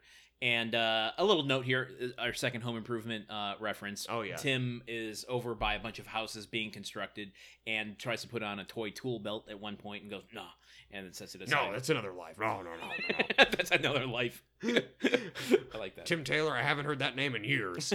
um, yeah, and Ber- you know, part of what Bernard shows him is that the red trim on the card under a magnifying glass is actually Yeah. super, super fine print that basically says that like by taking this card by putting on the clothes he's agreeing to give up his old life forever he's got the next 11 months to get his affairs in order and then show up again by thanksgiving to prepare everything Yeah. for christmas Um, and I'm realizing that one of my favorite moments of the movie happens here, and I uh, forgot the main detail of what the song is, but uh, Charlie starts to say something. The first couple lines of a song, and Bernard is like very quiet about it, like don't let the other elves hear. Uh, but Charlie says it out loud, and then they all kind of burst into song for a half a second. well it's it's like he he mentions you've got to you know one of his duties is the list oh yes, checking like, it twice. Yeah, well, what list? You know, he's making a list. And then Charlie goes, he's checking it twice, and then all of the elves go, You gotta find out who's naughty or nice. And and Bernard looks like he hates this so much. Because it affects the efficiency of the toys. Yeah, exactly. He's a taskmaster. and again, this is this is this movie this movie about Santa Claus dying, about a man getting unwittingly trapped and cursed. The, the idea that hey kids, hey, not only is Santa Claus someone who dies in this movie, the person bringing you your presents is trapped in this job and has had to abandon his previous life against his will to make you happy. Yeah. And then also, oh, and these toys, they're made by these elves who are getting barked at and hounded by this douchebag Rufio. Well, I think Duccio. it's a bit of a cult, if I'm being perfectly honest, Mm, because we have a a uh, a little bit of evidence for that in about two seconds when Tim is like, "I don't want to do any of this. I don't give a shit about the other kids. I have my own life to worry about." Blah blah blah.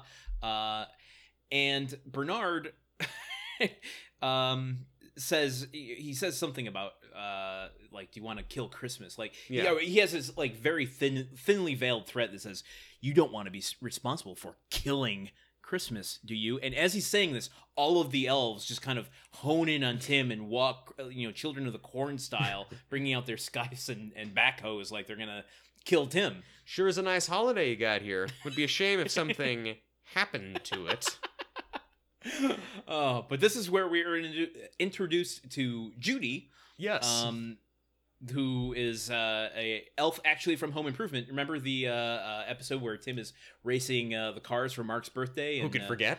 Uh, this is the girl that he was racing against at the end of that episode. Yeah, and I gotta say, not thrilled with her performance. Not buckets of charisma, I would say.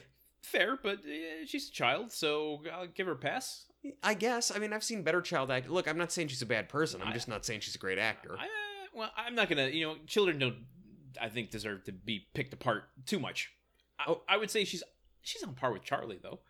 Yeah, I think Charlie has a little more depth and range than her. Charlie, Alright. like you, But she's like, not given much to do here. yeah, true, true. I, mean, how much would you do with? I make a good hot chocolate. I spent two thousand years developing it. Well, I do more than you're doing with it. Like I try and I try and really like fo- like I I do some character work before we started shooting about Yeah. like well well you know what what journey did I go through to make this hot chocolate? Like what affected what motivated me to make better hot chocolate?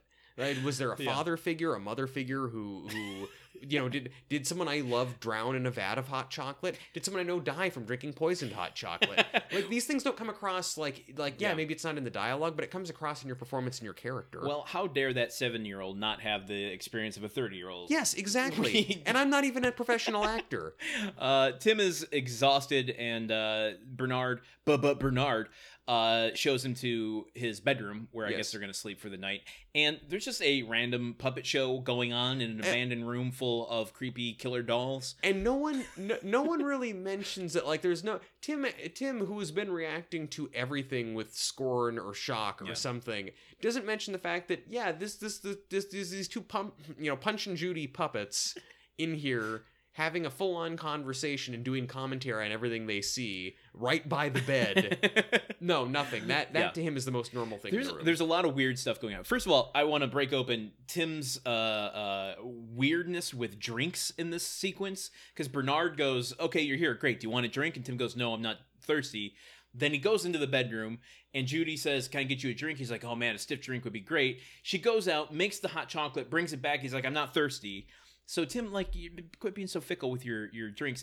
The other part is uh, there's a lot of weird peeping Tomish stuff going on here because you've got the the puppets, the, the weird sentient puppets that are they go woo as soon Yeah. as Tim drops his pants. yeah, so and they're aware pants back up. of not only aware that Tim is dropping his pants, but that it's a faux pas and that you know they're going to see something scintillating. They're excited. Um, but we also cut to outside the bedroom where a bunch of elves are peering in through the weird marble door decorations to watch Tim change into his pajamas. Yes, probably because they haven't seen a human dick in a long time. Also, let's. Is it that much different than an elf dick? Uh, well, I don't know. We don't see any elf dicks in this movie, so you can't really compare. And because the elves are all children, I'm totally fine with that. I don't need to see that. I'm not asking for that.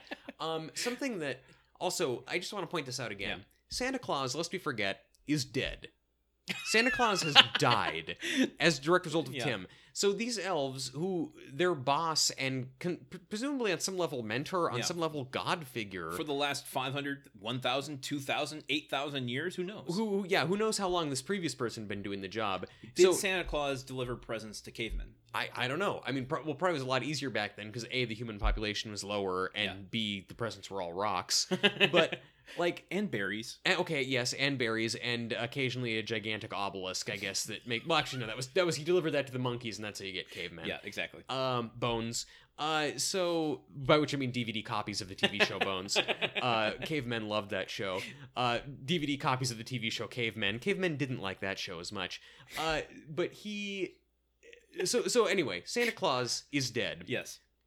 The the way that these elves find out, I guess, is that the uh this you know when the sleigh comes back, it's got this new guy in it who's totally confused and doesn't know what's going on. Is there a second of like mourning for Santa Claus who these people never got a chance to say goodbye to? Nope. No, like so are these elves Because sociopaths? they're working. They have to keep working.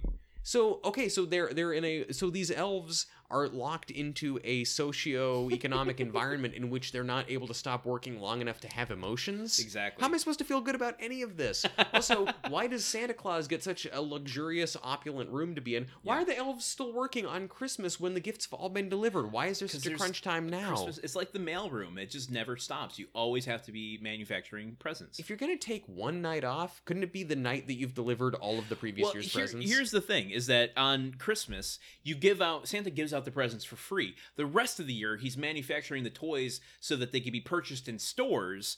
That's how he makes his money to run the operation. I guess. So they have to keep working in order to keep up the supply for all the demand of toys throughout the world and uh, 365 days of the year. Is the Santa Claus 2 about these elves starting a union or something?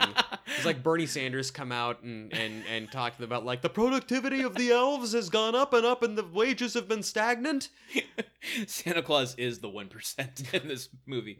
Um, and so Tim is uh, after he is uh, dressed in his pajamas, and Charlie's there. He's talking to Judy a little bit, and he looks out. Um, his bedroom has these grand swinging doors open to a balcony that overlooks his entire kingdom. Uh, there's a little detail that he says, "Is that a polar bear directing traffic?" Mm. Uh, I point that out only because it plays part of the theory, which will come into play in a few scenes. Perfect.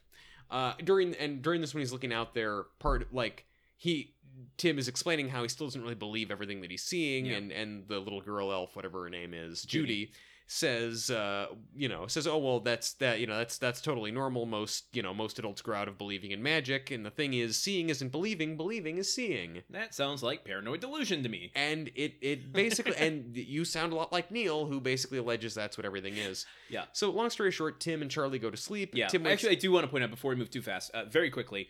Uh, Judy, clearly, um, same name as the waitress, which Tim also points out uh, in a scene or two, playing into the theory that um, that Charlie is uh, pulling from reality to create fantasy. Yes. Very good. So that's all. Moving Uh, on. They so go yeah. to sleep. They go to sleep. Tim wakes up the next morning, back in his bed, back in Illinois, wearing his Santa Claus Yeah. jammies. He awakens to Charlie screaming from the other room. Yeah, and and like any good father, he hears his son screaming for him and thinks like, "No, this is fine. He's good. we do, he, I can take my time on this." Yeah, Um, and yeah, Tim wakes up and he's in the the the SC pajamas. yes, he is. He's still in his Santa Claus jammies, and once he realizes that and realizes oh shit the entire previous evening comes back flooding back to him and he runs outside to check to see if the body of uh, previous santa claus is still there and no, it's not. But the body wasn't there last night either at uh, early enough point. So I don't know why he's surprised. The thing that disappeared still disappeared. That's Right. part of what made last night crazy. he's running barefoot through the snow which is uh, Yeah, monstrous also in and also of itself weird. I don't know. how- Like, there's a lot of frostbite that should happen in this movie and doesn't. uh, charlie has not waited to open his I made presents the like same a note. monster D- Tim comes downstairs and Charlie's already opened all of these dope ass presents. Now, I'm not about to criticize a kid that's going through divorced parents and uh, parents that fight and criti- you know, all that stuff. Clearly, that is uh, that's rough. Mhm. Any kid would have a hard time going through that. That said, at this point, I've lost all connection to Charlie. I, he's he's a bit of a, a monster at this point, Yeah, well, I mean, because and he's hence the antagonist. Uh, because he, if we are to assume that Tim is the protagonist, the person that is causing all of the stuff against him, is the contagonist. even outside of my theory, Charlie is the one that's you know through his wishing and joy uh, is the one he's the impetus for all the stuff that happens to Tim. So technically, Charlie is the antagonist of this movie. yeah, yeah, no, I, absolutely, absolutely. I, I, I don't know. He's simultaneously uh, totally enraptured with Christmas and Santa Claus and all of the mythology, but then he also just wants to charge on ahead and open all of his presents without his dad, who he supposedly has this newfound relationship with, being there. Also, he only starts loving his dad when his dad becomes Santa Claus. Kind of materialistic. Yeah, exactly. Uh, although also his dad only really stops being a dick when he becomes Santa Claus. So maybe there's two sides to the story. Uh, so anyway, uh, Charlie's uh, mom Laura and uh, Judge Reinhold show up to Yep. pick him up, and Charlie's telling him all about, oh, Dad and I went to the North Pole, and Judy was there. She gave him these pajamas, and all the, you know, all all these fantastical stories. And uh, Laura and Neil are both kind of like looking at Tim like, what did you do? What's going on Which here? I feel like is a little bit of an overreaction on their part too. Yeah, it's, just it's- like it's why like a- can't the kid have a? It was Christmas Eve, the Yeah. night that you're supposed to have these fantastical, you know, imagination evenings. Uh like just give the kid the evening you know like why can't he pretend that he went to the north pole on christmas eve Yeah, like I, I don't know. They, I think that everyone takes the kid is a little too concerned about a kid having an imagination in this. agreed But anyway, Tim writes it all off to being a dream. He doesn't know what happened. Yeah. They take they take Charlie away, and then we abruptly cut from Christmas to I guess January when we're back to school. Yeah. I, I- before we leave that scene too much, I, I want to say uh, I wrote two notes here that was weird to me to Mhm. see close-ups of Tim Allen. Yeah. Like on on Tool Time or on Home Improvement, we don't really get like close-ups of him. Every Yeah. once in a while we'll do, but they're usually like medium uh, close-ups or you know e- enough that it's not so like intimate with his face. yeah, Uh, so it was weird to kind of process that, and it was also weird to see him in kind of a postmodern decor as opposed to the the homey, uh, colloquial style of the Taylor home. yeah, Uh, just things I'm pointing out. yeah. No, it, it's it's weird. It's weird. But we go to I- school where it's bring your uh, parent to work day, uh, so that they could talk about their job and also the prerequisite that they have to dress like their profession. Yeah, so they've got a fireman there talking first, and in the background there is a full-on astronaut in a spacesuit. An astronaut, a ballerina, a construction worker, all dressed like they're some uh, inclusive version of the YMCA uh, village. yeah, the village people. That's that's the new village people. Is the ballerina astronaut? Uh, cons- well, the construction worker comes back, and then a fireman instead of a cop, and then a psychologist because uh, or Yeah, a psychiatrist there, yeah. because Neil is there too. Right. But Tim is also there uh, Mhm. and to explain what he does, at the toy company, and uh, Charlie goes up and introduces him and says, "This is my dad." He's Santa Claus, and starts telling everyone all about what they did at the North Pole and showing Yeah. off the uh, the uh, crystal ball. And ooh, that does not go over well. No, Charlie has some like massive delusional confidence here. Like to Yeah. be able to go that deep in front of your classmates. Yeah. Uh, that that's something else, and I think that kind of confidence only comes from knowing that you can manifest whatever you want to in this world. It, he is uh, like Charlie basically becomes a religious zealot pretty early on in this movie. He has this Yeah. unshakable fundamentalist faith that his dad is Santa Claus and this is the right way and the only way. Uh, yeah, so a, a, a belief that Tim doesn't even have at this point. But um, from this kind of zealot talk, they cut to the principal's office where Tim Yes. and uh, the parents have been sent to the principal's yeah, office. exactly. And- And, Tim's disdain for psychology is just running deep in this scene. Oh my god. He yeah. can't even answer a single question with a single answer. He always deflects his like. Uh, I, I wish I'd wrote down examples of Well, this. no, it's it's like, well, what did what did you do with with uh, well, what did you and Charlie do together on Christmas Eve? And Tim goes, oh, you know, the usual. We ate a bowl of sugar, took some shots of brown liquor, played with shotguns, uh, field dressed a cat, went hunting for women. What do you think we did? We read a book. It's like that, but he does like two or three of those in a row where they ask him a fairly simple and rudimentary question, and he gives a very scornful, sarcastic reply. and then he goes, "I can't. uh, This is ridiculous. I can't be here for this." But you are the one being ridiculous. They're asking rational questions, and you're the one that is deflecting all of your answers. Just give an answer, and the meeting will be over faster. Yeah, and so the principal basically just tells him like, look, you got to sit down with your kid and tell Yeah. him you're not Santa Claus. And they do that. We cut to the next scene The where zoo. the zoo, and where particularly The bear enclosure at the, zoo. polar bear. Now, granted, I had a hard time looking at this uh, scene, but uh, let's presume for this theory that this is a place that they go to often to have heart-to-heart talks. Charlie would have known about this polar bear, thus created the polar bear, creating uh, the traffic cop at the North Pole. Okay, okay. That so they all every every little thing that he sees. It's like it's like at the end of Time Bandits when you're looking around his room as the firemen are pulling him out, and you see like all the little figurines of like the knights and the soldiers and Yeah. everything else. Uh, actually, I believe that goes back to the Wizard of Oz. Oh God! Oh Landon, Time Bandits is my Wizard of Oz. Okay, dude. Fair. No, mine too.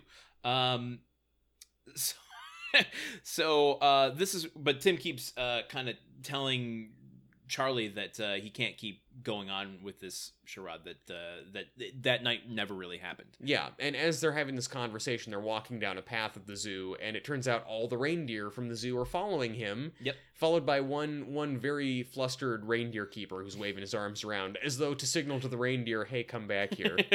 Because we all know that's how you rein in reindeer. yeah, and uh, I appreciated that. Thank you.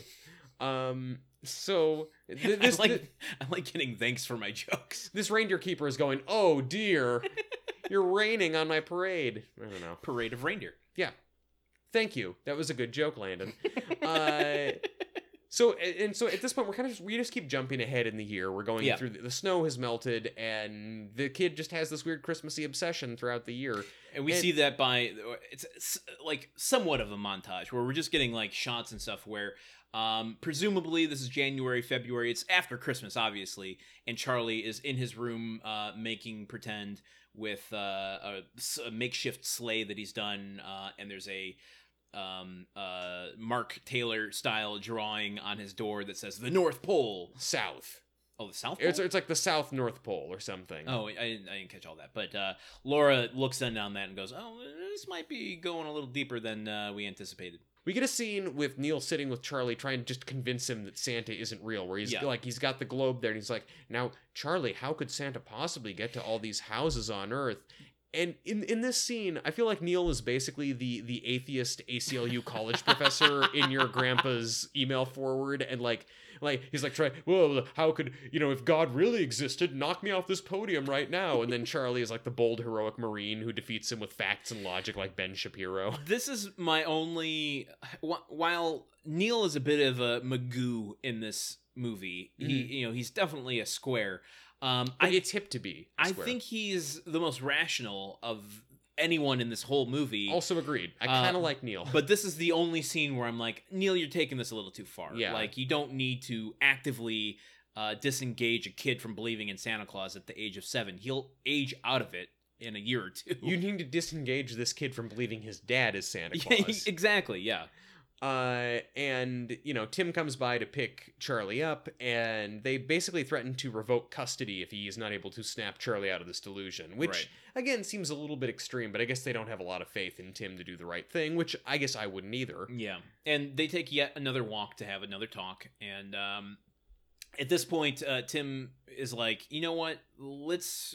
I'm not going to try to talk you out of this, but why don't we keep it a secret between the two of us? Mm-hmm.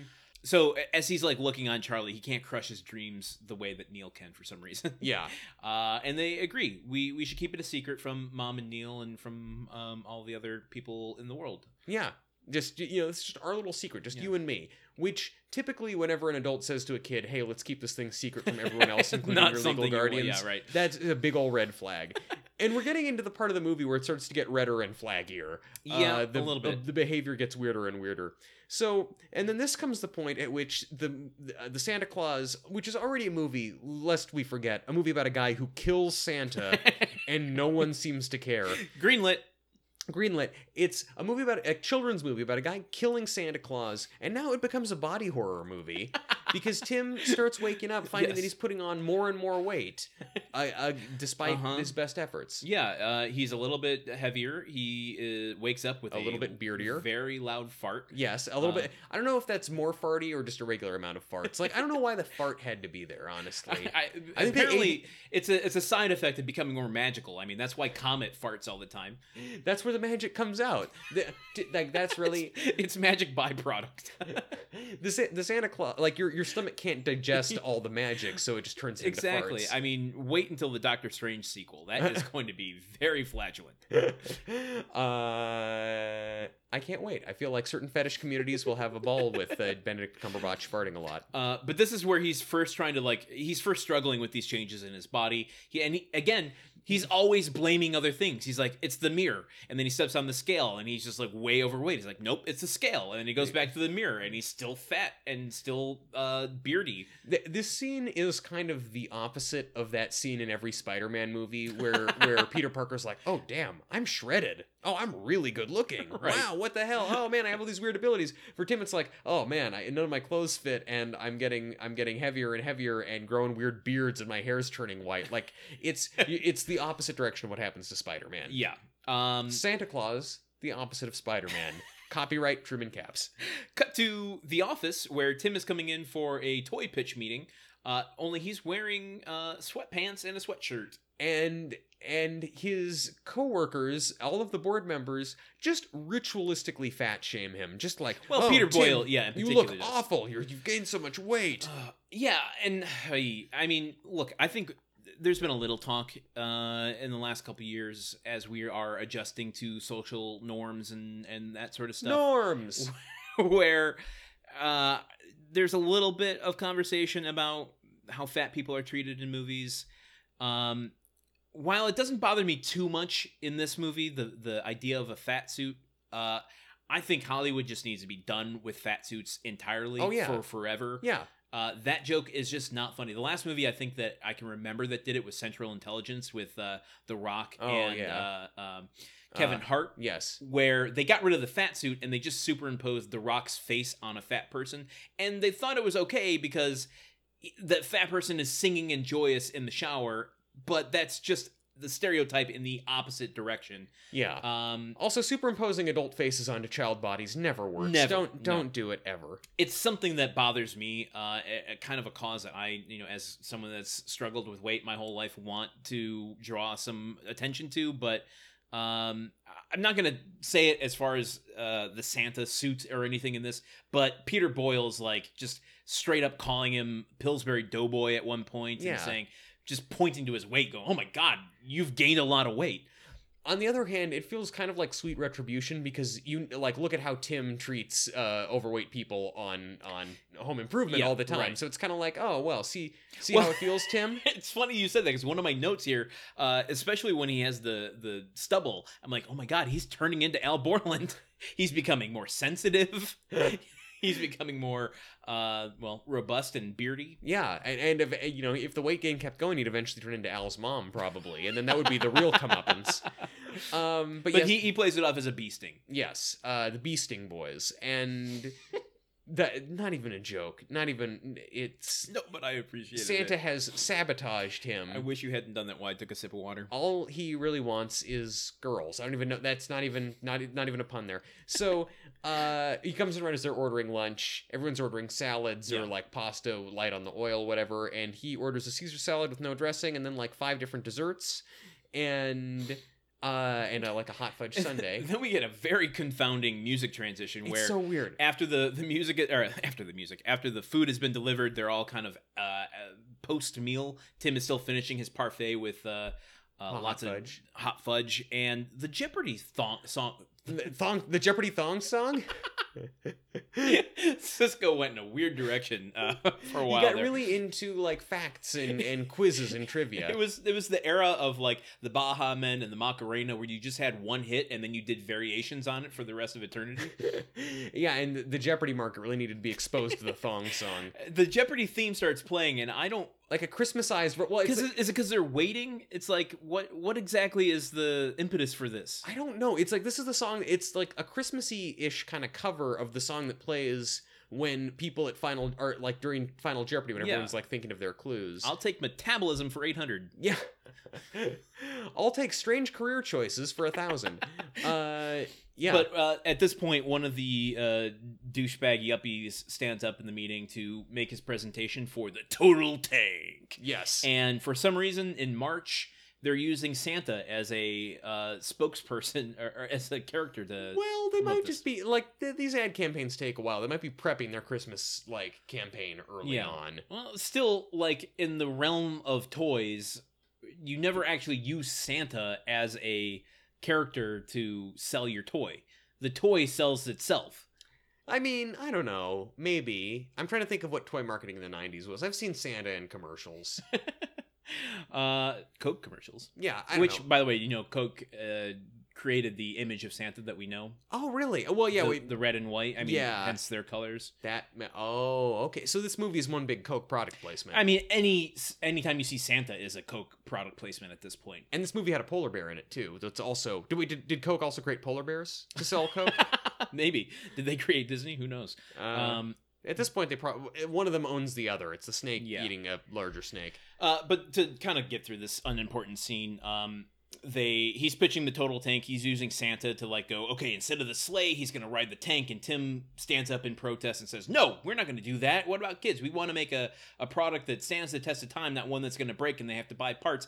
That's not a thing that kids do. They never buy parts to Yeah. a broken toy. They go No. buy another toy." Exactly. Uh, and at this point, Peter Boyle takes him outside and says, "What the fuck is going on with you, man? You're going out of your fucking mind." he smacks him in the face. it basically turns into Glengarry Glen Ross. He's he's like Alec Baldwin. Like eggnog is for closers. oh my god. Um and uh, he calls him the Pillsbury Doughboy, tells him to get his life in order, and uh, we cut to the doctor's office where Tim is like trying to finally assess what's going on. He's, he's like running on a running on a treadmill, and he's even fatter Yeah. now. He's got like this awful, like weird, gross fat suit belly sticking yeah, out of his shirt. grayer. Yeah. And Yeah. this is the only time that the fat suit thing kind of bothered me. Th- this this is where I made the note that this is basically a body horror movie. You you, you know this is a guy losing control of his body, getting shamed by everyone he knows. He's experiencing mood swings and weird changes to his diet, being ostracized by society, all because he well, all because he. It's kind of like I don't know a drag me to hell type thing Yeah. where you you've pissed off the wrong spiritual figure. it's uh, American Santa in America. That's not as interesting. You kind No, of assume not. that it's an American Not Santa in America. Um, and uh, so the doctor's assessment is that uh, you're healthy, you're just big, you're middle aged. This is, you know, You- things expand at this age, you get grayer. I, I saw the same thing happen to uh, to Tom Hanks. He he was totally healthy. He just happened to be big. Well, you know, my recommendation: you want to work off that weight, go to FAO Schwarz and dance on a piano for a while. Play In-A-Gadda-Da-Vida, you'll be fine. Um, also, the doctor listens to his heartbeat, Yep. and uh, it sounds like Jingle Bells. Yep. That was a, a joke they did, That that was a joke that they did and I'm not going to thank them for it the way that you thank me for my joke. because you didn't like the joke. I didn't like the joke that much. I show I show them more respect than you show. Uh, yeah. So next up, next up, he's at a soccer game for Oh, his God. kid. Soccer game is a weird scene because he he looks much more like Santa now. It- he's it- like got the white hair, the white beard. He's bigger and he's wearing.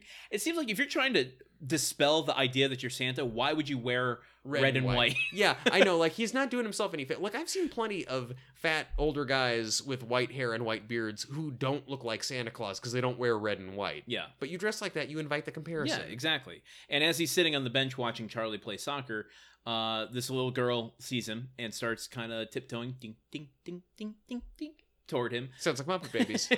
Sits on the bench next to him and then slides over and over and over until she's on his lap and says, "I want um, Ballerina shoes. ballerina shoes." and then Laura and uh, Laura and Neil show up to watch the soccer game, and they look over and they see Tim Yeah. with an entire line of kids waiting to sit on his lap, which it does not look good. It's not a good look. And Tim No. understands this, and he like gets Even up, in '94, it was a little.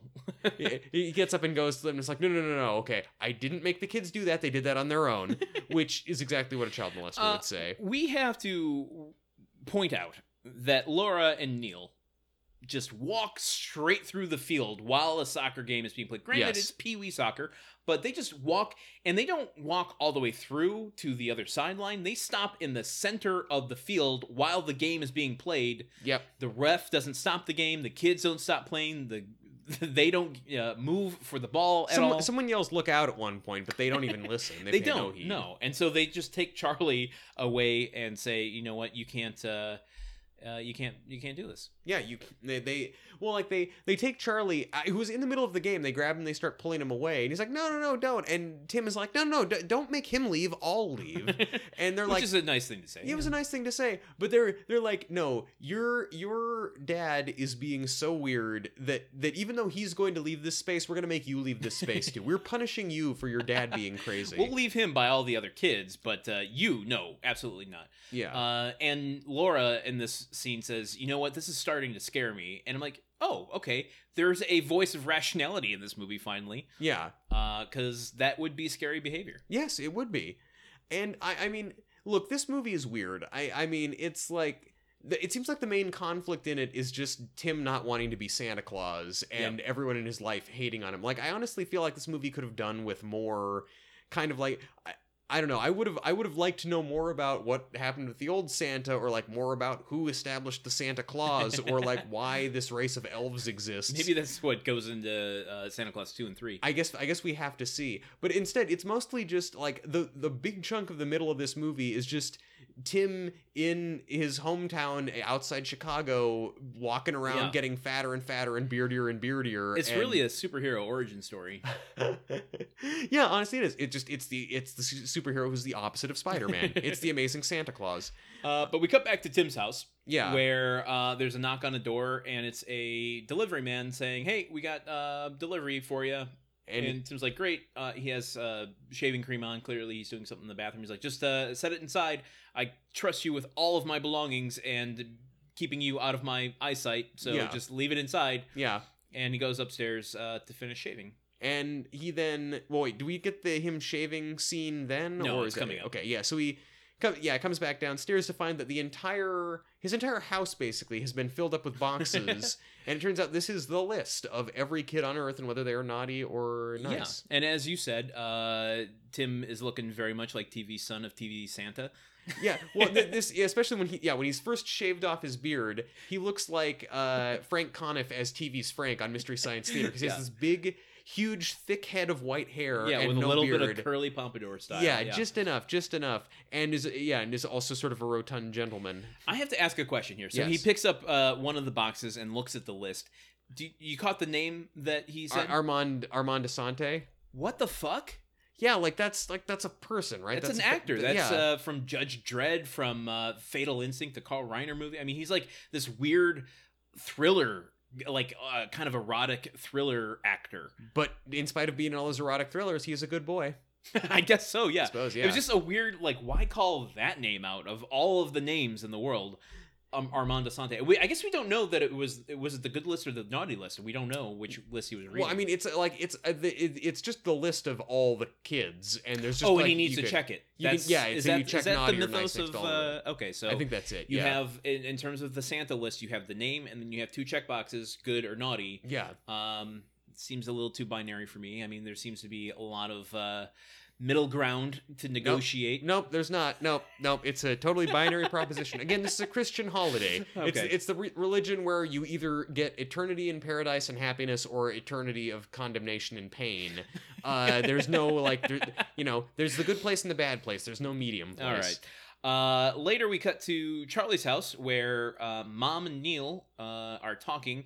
They just don't know what to do about this Kris Kringle situation anymore. Yes, and Neil basically comes around to suggest taking away visitation rights Yeah. entirely. Well, it's not explicitly stated in the season. He says there is one other possibility we can explore, Yeah. which uh, you know sets up a uh, shot coming up in a moment. Well, I, I think before, yeah, we- and the lead into that is Tim once again trying to shave and dye his hair. Uh, well, before that, we get the the shot of him walking down the street, just looking at Oh, people right, going, yeah. naughty, Naughty, nice, nice, naughty, naughty." nice. And then he sees a really sexy girl in a super short skirt and goes, very nice. And she goes, "In your dreams, sleigh boy." he goes, also, he could have also gone very naughty and it also would have worked. Creepy either way, but yeah. yes. Uh, and then we get the mirror scene where he shaves and uh, Yeah, he dyes his hair. So he he finishes shaving and dyes his hair. He pulls the hairnet off, and he looks with his face at the size and proportion that it is. He looks like Mike Myers. He looks like Mike Myers does at this exact moment that you're listening to this. And then almost immediately. As Mike Myers, not as one of his characters. yeah, yeah, no, just playing himself. Like that's why he plays so many weird characters, is to get away from the horror of what Mike Myers looks like now. Uh, and then he immediately turns back into Santa. Like the beard and the hair comes back. He just goes, Mhm. "Oh no!" not a grunt. Not a grunt because he's speaking. Yeah. but it's that. Well, and this to go back to the other grunts, were those actually grunts because they were uh, words that Santa typically speaks? Ho ho ho. Oh, that's tough to say. Oh well, either way, this won't factor into our series grunt Yeah, count, right, so it's it's hard to. But look, he's in. He's totally doing the Home Improvement grunt. He's just Yeah. made it sound like ho ho ho. Right. Um, and so this cuts to the judge's office. We are at the courthouse where uh, uh, Laura and Neil have uh, set up an appointment with the judge to talk about visitation rights. And I, I'll bet you anything that Tim has been dreading that trip to see the judge. And I tell you that Judge Reinhold and that judge probably have a lot to talk about. it's kind of hot in the apartment, and I'm getting real dumb now. uh, but so as the judge is in there kind of talking to Charlie, um, Laura starts pontificating about like, are we overreacting here? I mean, like, this is the age that I stopped believing in Santa, or like, is it so bad that he he's thinking about this? And answer is no. He's seven years old. Yeah, totally normal. I believed in Santa till I was like 10, probably. And Neil's uh, response is like, "Well, when did you stop believing in Santa?" And she goes, "Well, probably around his age. Around his age. That doesn't mean you have to stop acting, uh, believing at that age." It's not one size fits all for Yeah. having kids. And she goes on to this whole spiel about um, wanting mystery date and wrote a letter to Santa. The every... board game, the board game mystery yes, date. not a mystery date. Yeah, that would be weird at seven. uh, but not at 36 uh, in 2019. It's called dating apps. Um, It's called Tinder, and Yeah, it's not exactly. a gift; it's a curse. precisely, uh, and it's an unsigned contract. Uh, so, but then Neil goes into his thing. He's just like, "Well, when did you stop believing?" And he goes, "When I was three years old. All I wanted for Christmas that year was an Oscar Miney, uh, Oscar Mayer whiny weenie whistle. Good Yeah. lord, that's hard to say. It, Oscar Mayer weenie whistle. Fuck you. Which so he stopped believing at three years old because he didn't get an Oscar Mayer we- uh, weenie whistle. Yeah.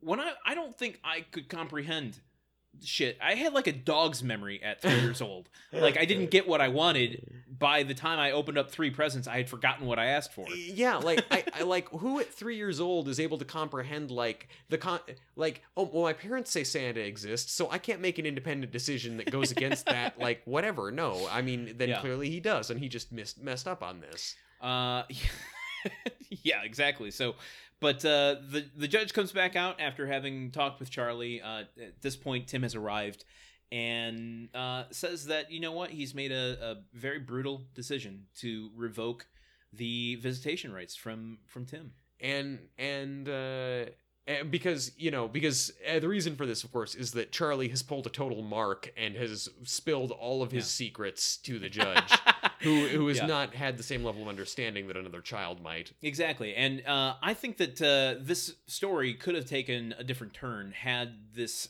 uh, occurred at the beginning. If this was the inciting incident, then Tim could have disguised himself as Santa Claus to infuse himself back in his kid's life, uh, pretending to be a different person for the entire movie until a dinner scene at the end of the movie where uh, his face comes off and it's revealed uh, that Sally Field had been duped the entire time.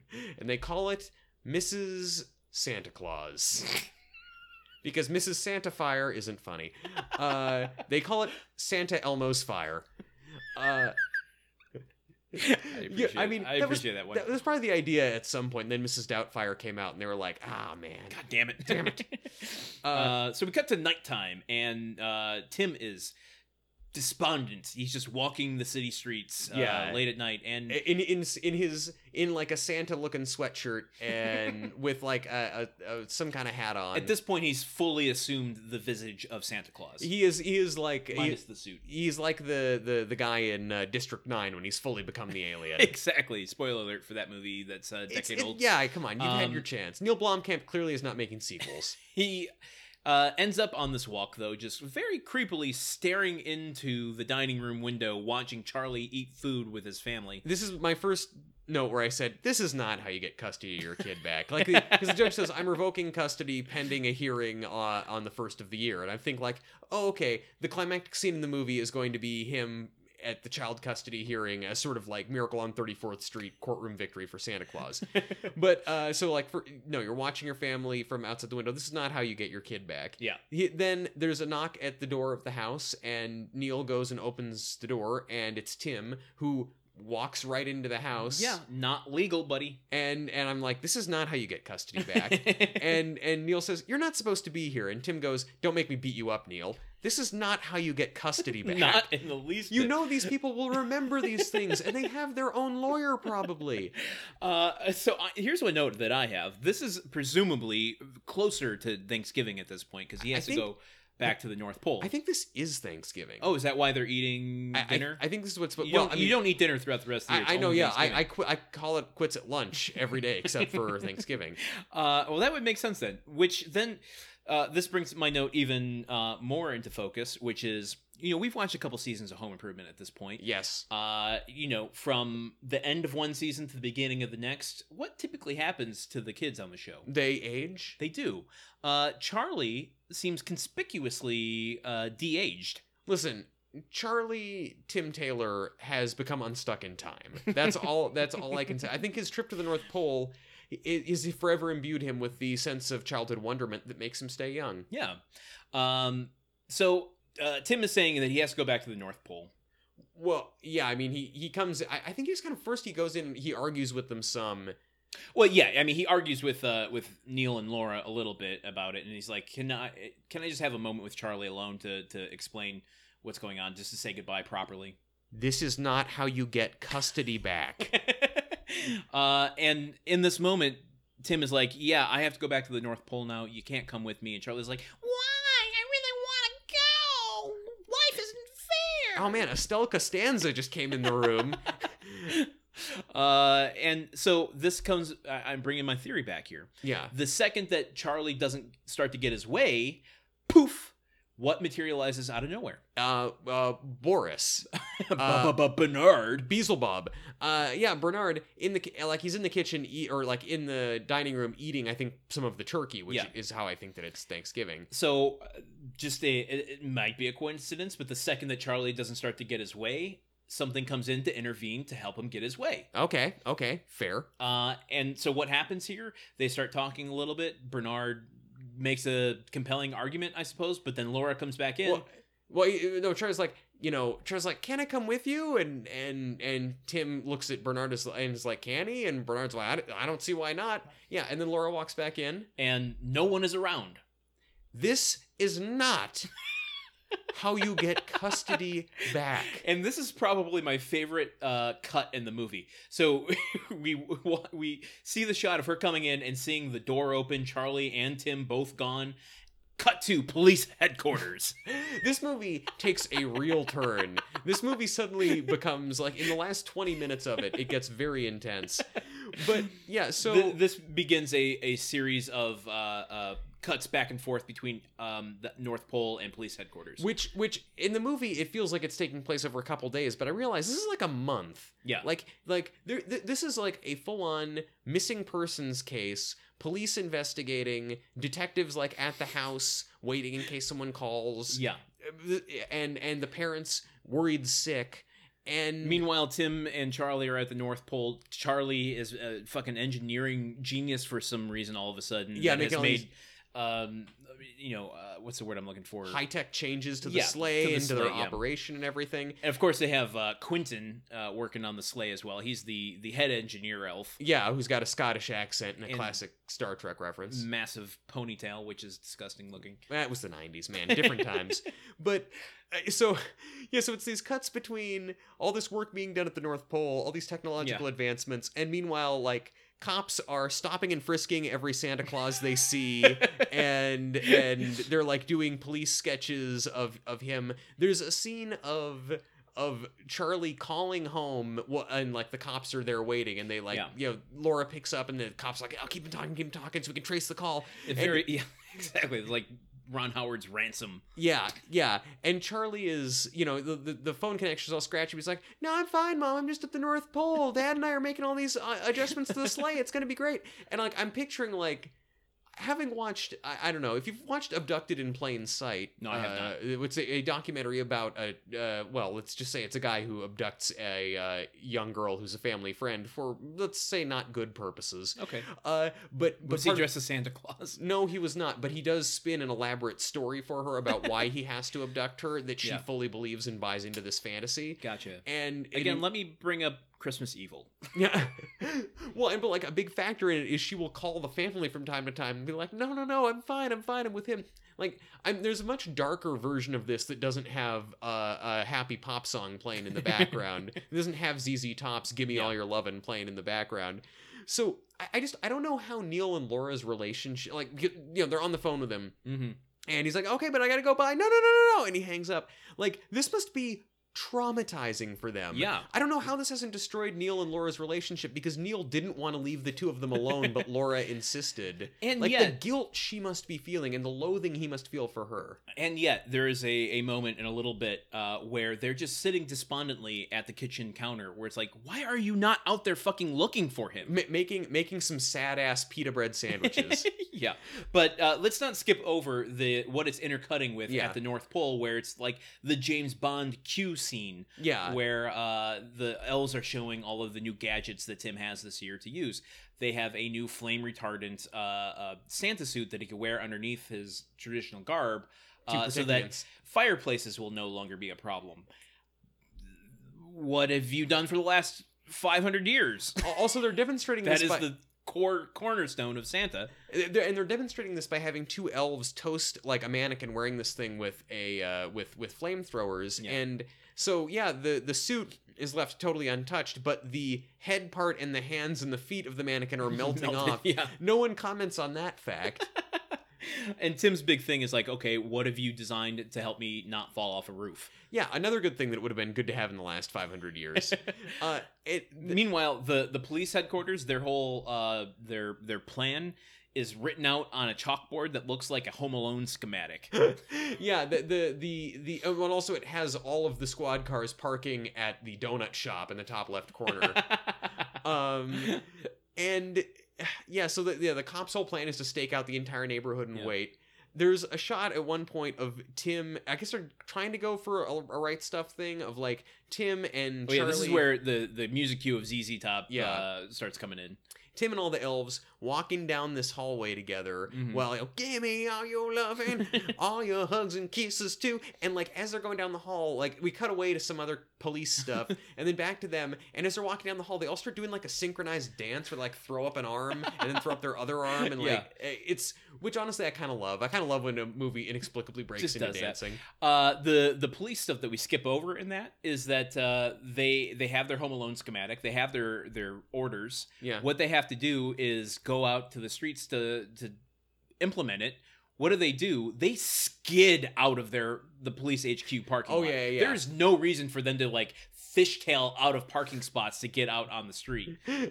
I mean, but you know what? Being a cop in a small town like this probably isn't that exciting. So when when something big happens, you have to make the most of it. You got to so. do your '70s cop show power slides. That's why they're so amped up to use the the sniper rifles finally. yes, yes. They, they got There's with those one guy there security that's been like, I've been practicing this in my free time for the last 25 years. I'm finally gonna get to use my skills in the job. I I became a cop for one reason and one reason only. I want to kill Santa Claus.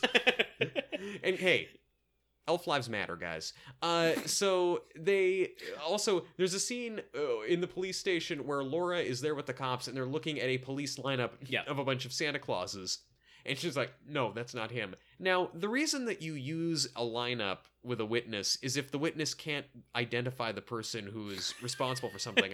I think laura knows what her ex-husband looks Yeah. like I don't know. He's been going through a lot of changes over the last year. Who knows? But but the whole per- they're looking for Santa Claus, so it's Yeah. like if he continues to look like Santa Claus, like if he, Yeah. I, it's a lineup of Santa's Claus.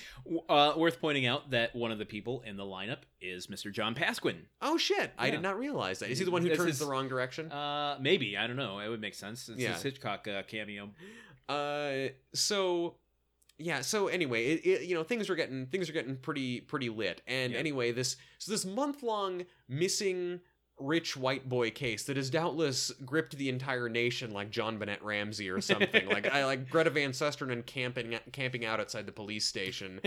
uh finally it's Christmas Eve and Tim and uh Charlie are taken off in the sleigh to go deliver gifts.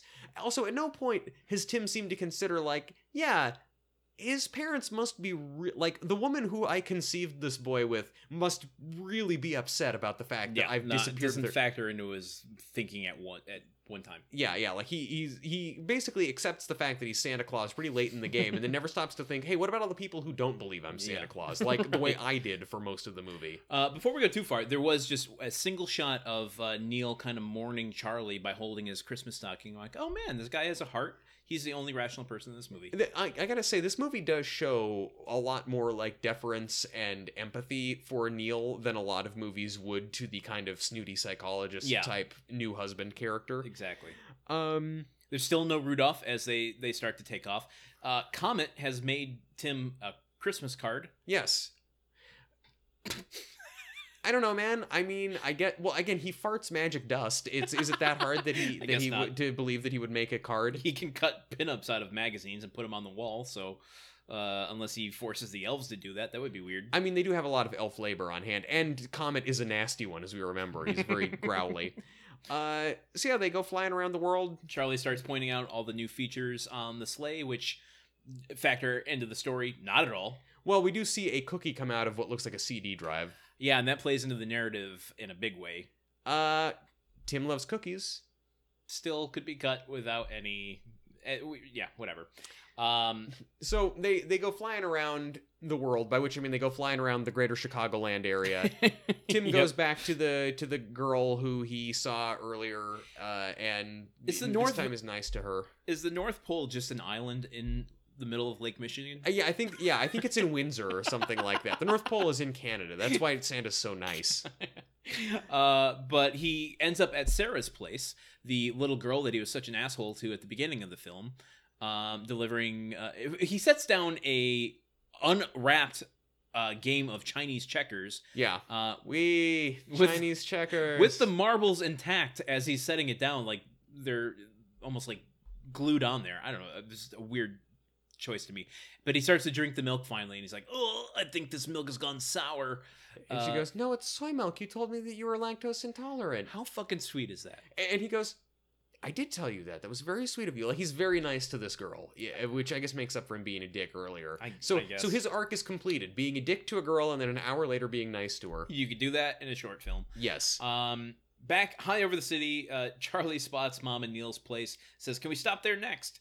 Uh, and they do. And as Tim is unloading presents, I don't know why he wanted to stop there next because Charlie stays in the sleigh, and Tim goes down to just lone put presents under the tree. Yeah, and also Tim, and you know Tim is putting the the presents under the tree, and the house is full of cops who come out and ambush him and arrest him, and it's like. Really, Tim? You didn't think this was going to happen? Like, what did you think was happening at home? Like, Yeah. there's no curveball to this. I took away a Well- child. Let's let- let's examine this for a second. Yeah. The cops burst into the house unannounced, with no warrant, Well, they, no reason to believe that he's in the house. Well, no, they've been they've been staking out the house. Also, it's Christmas, and he's got a Santa Claus fixation. But why would a SWAT team be raiding the house at this, isn't moment SWAT, with this isn't a SWAT team, bro. This is just a Well, bunch they- of they certainly- hiding out inside. they- Later on, they act just- like a SWAT team. well, yeah, they come with like uh, well, I guess it's not guns drawn, but he definitely has a walkie-talkie pointed like a gun at yeah, one point. yeah, ET style. But still, why would they at all be? They have no inclination that he's inside this house. It seems likely. I mean, look, if I was a look, if I was a criminologist, and it's like we've got a dude who took the kid from this family and who's obsessed with with Santa Claus. Christmas is the time that he's probably going to do Fair. something. It makes sense to station cops at the house this night. But eh, which I agree with. But why would they walk in at that exact moment? The- and the it's just one of these were- Deus ex machina No, things. no, Deus ex capina. The cops were already in the house, so we don't see them walking into the house. Oh. They are like waiting in the shadows. Oh, I missed that part. Yeah, Well, Well- eggnog on my face. yeah, eggnog all eh, scrambled eggnogs all over your face. But he does get arrested, and they are literally hoisting him out of the house. which is impressive because he weighs at least 192 pounds, as we've seen from the from that's the part of the the magicalness of Santa is like he looks big, but he only weighs about seventy two pounds. that that's pretty good. Well, it's also part of the magicalness of these police is that they have a really good physical training exam that they they have to do this. But this begins the uh, choice uh, decisions being made by the Lakeview Police Department in uh, their their image. Like Oh this god. is very bad PR to just hoist Santa out of the house and make a spectacle of the whole neighborhood while kids are watching. Yeah, perp walking him and sticking him in the back of a police car and dri- and all these kids are like, Santa, what are you doing to Santa? No, like as though cops in the Chicago area didn't have a bad enough uh, reputation already. Like as though Rahm Emanuel hadn't done enough to tarnish the legacy of the Chicago Yeah. police. Then this Uh, and uh, after he gets taken away, Charlie is just left alone on, On the, the roof. roof. Yep. Yep. Yep. Uh, cut to the North Pole where uh, B- B- Bernard is drinking some reanimator serum. Yeah, it's like it's like a blue, it's like a green fizzy drink through a crazy straw with with uh, dry ice in it bubbling over the top. Uh, yeah, he gets he gets the like life alert that uh, Santa has been taken has off. fallen and he can't get up. and and so they they nonchalantly send out elves, which is the elf version of the Navy SEALs. and what does that stand for? Uh, I didn't write it down. Oh, me either. E- E- Elven Life Force Squad. Sounds good to me. Yeah, alien life. It's the it's like the Yeah. Alps, the alien life. But what do Squad. these people do? Uh, they put on they well they run down a hallway for seven or eight hours. Uh, it's a bunch of Not children to again. ZZ Top. It goes a lot faster when ZZ Top's playing. Certainly, everything goes faster when ZZ Top's playing. if, if this podcast, for example, if you listen to ZZ Top in your other headphone, it goes by a lot faster. And it weirdly syncs up to everything. I, I know. Well, that that was intentional. It's like Dark Side of the Moon. We also have also the reason I teased this earlier. I think the reason they used ZZ Top in that scene, yeah. beards, Oh, the beards. beards. That's yeah. the only thing. They didn't It's have any spinning guitars though. True. Maybe that's in Santa Claus too. Ah, maybe. The elves go running down the hall. They Yeah. strap on jetpacks and go flying off into the night. You call them jetpacks. I call them proton packs. well, they don't use them to bust ghosts. They use them to fly like one would with a jetpack. No, but they do use them to bust in a moment here. Well, busting makes them feel good. uh, so they, yeah, they fly off. Uh, I've, my parents and I, on a whim this past Christmas, watched a movie called Arthur Christmas, a computer Oh, yeah, animated yeah. movie that is, I'd give it a B minus, but uh, it there's a lot of movies I feel like right now Arthur Christmas is the only other one I can seize on, but like that kind of take this notion of hey let's like yeah what's the north pole really like like how do the elves actually work like what Yeah. kind of bureaucracy is it and like it's the same sort of like very militaristic like clockwork commando type organization run by these these elves and i don't know i just feel like hollywood is really into like what if the elves were like the navy seals I'm, I'm. Uh, the first thing that floods to my mind is Ludacris as an elf in Fred Claus. you see i haven't seen fred claus I was haven't either. okay but you know but it's from the trailer, and it's been in my uncanny valley ever since. Well, speaking of black elves, um, these these this will come up in a second. So just Okay. like a, these these elf kids fly from the North Pole There's to a Illinois. shocking lack of diversity in the elfin elven community. Yeah, there. you know, I yeah, I've a thing that I noticed as well. But again, it works to their benefit when these kids come. They land on the roof and they rescue uh, Charlie and they fly Yeah. off with him, Peter Pan, ET Well, that, style. that happens in a second. We don't want to forget the interrogation scene. oh yeah, they're inter. Yes, So Tim has been arrested. He's being uh, in a very stereotypical single light dark room with a detective investigator asking him. Okay, he's trying to coax a confession out of him, yeah. uh, saying, "Okay, now I'm going to ask you your name, and you're just going to tell me it's Scott Klein. So what is your name?" And uh, Tim goes into a million variations on Kris Kringle. Yeah, Kris Kringle, or like Santa Claus, and or a billion others. Yeah, and seems to be taking joy out of it as opposed to trying to get out of the situation. And seeing Tim intentionally frustrate someone and mug for the camera is a lot easier when he has a gigantic beard and like white Santa wig on. Yeah. It's just it, it's a little better when he is beclowned himself.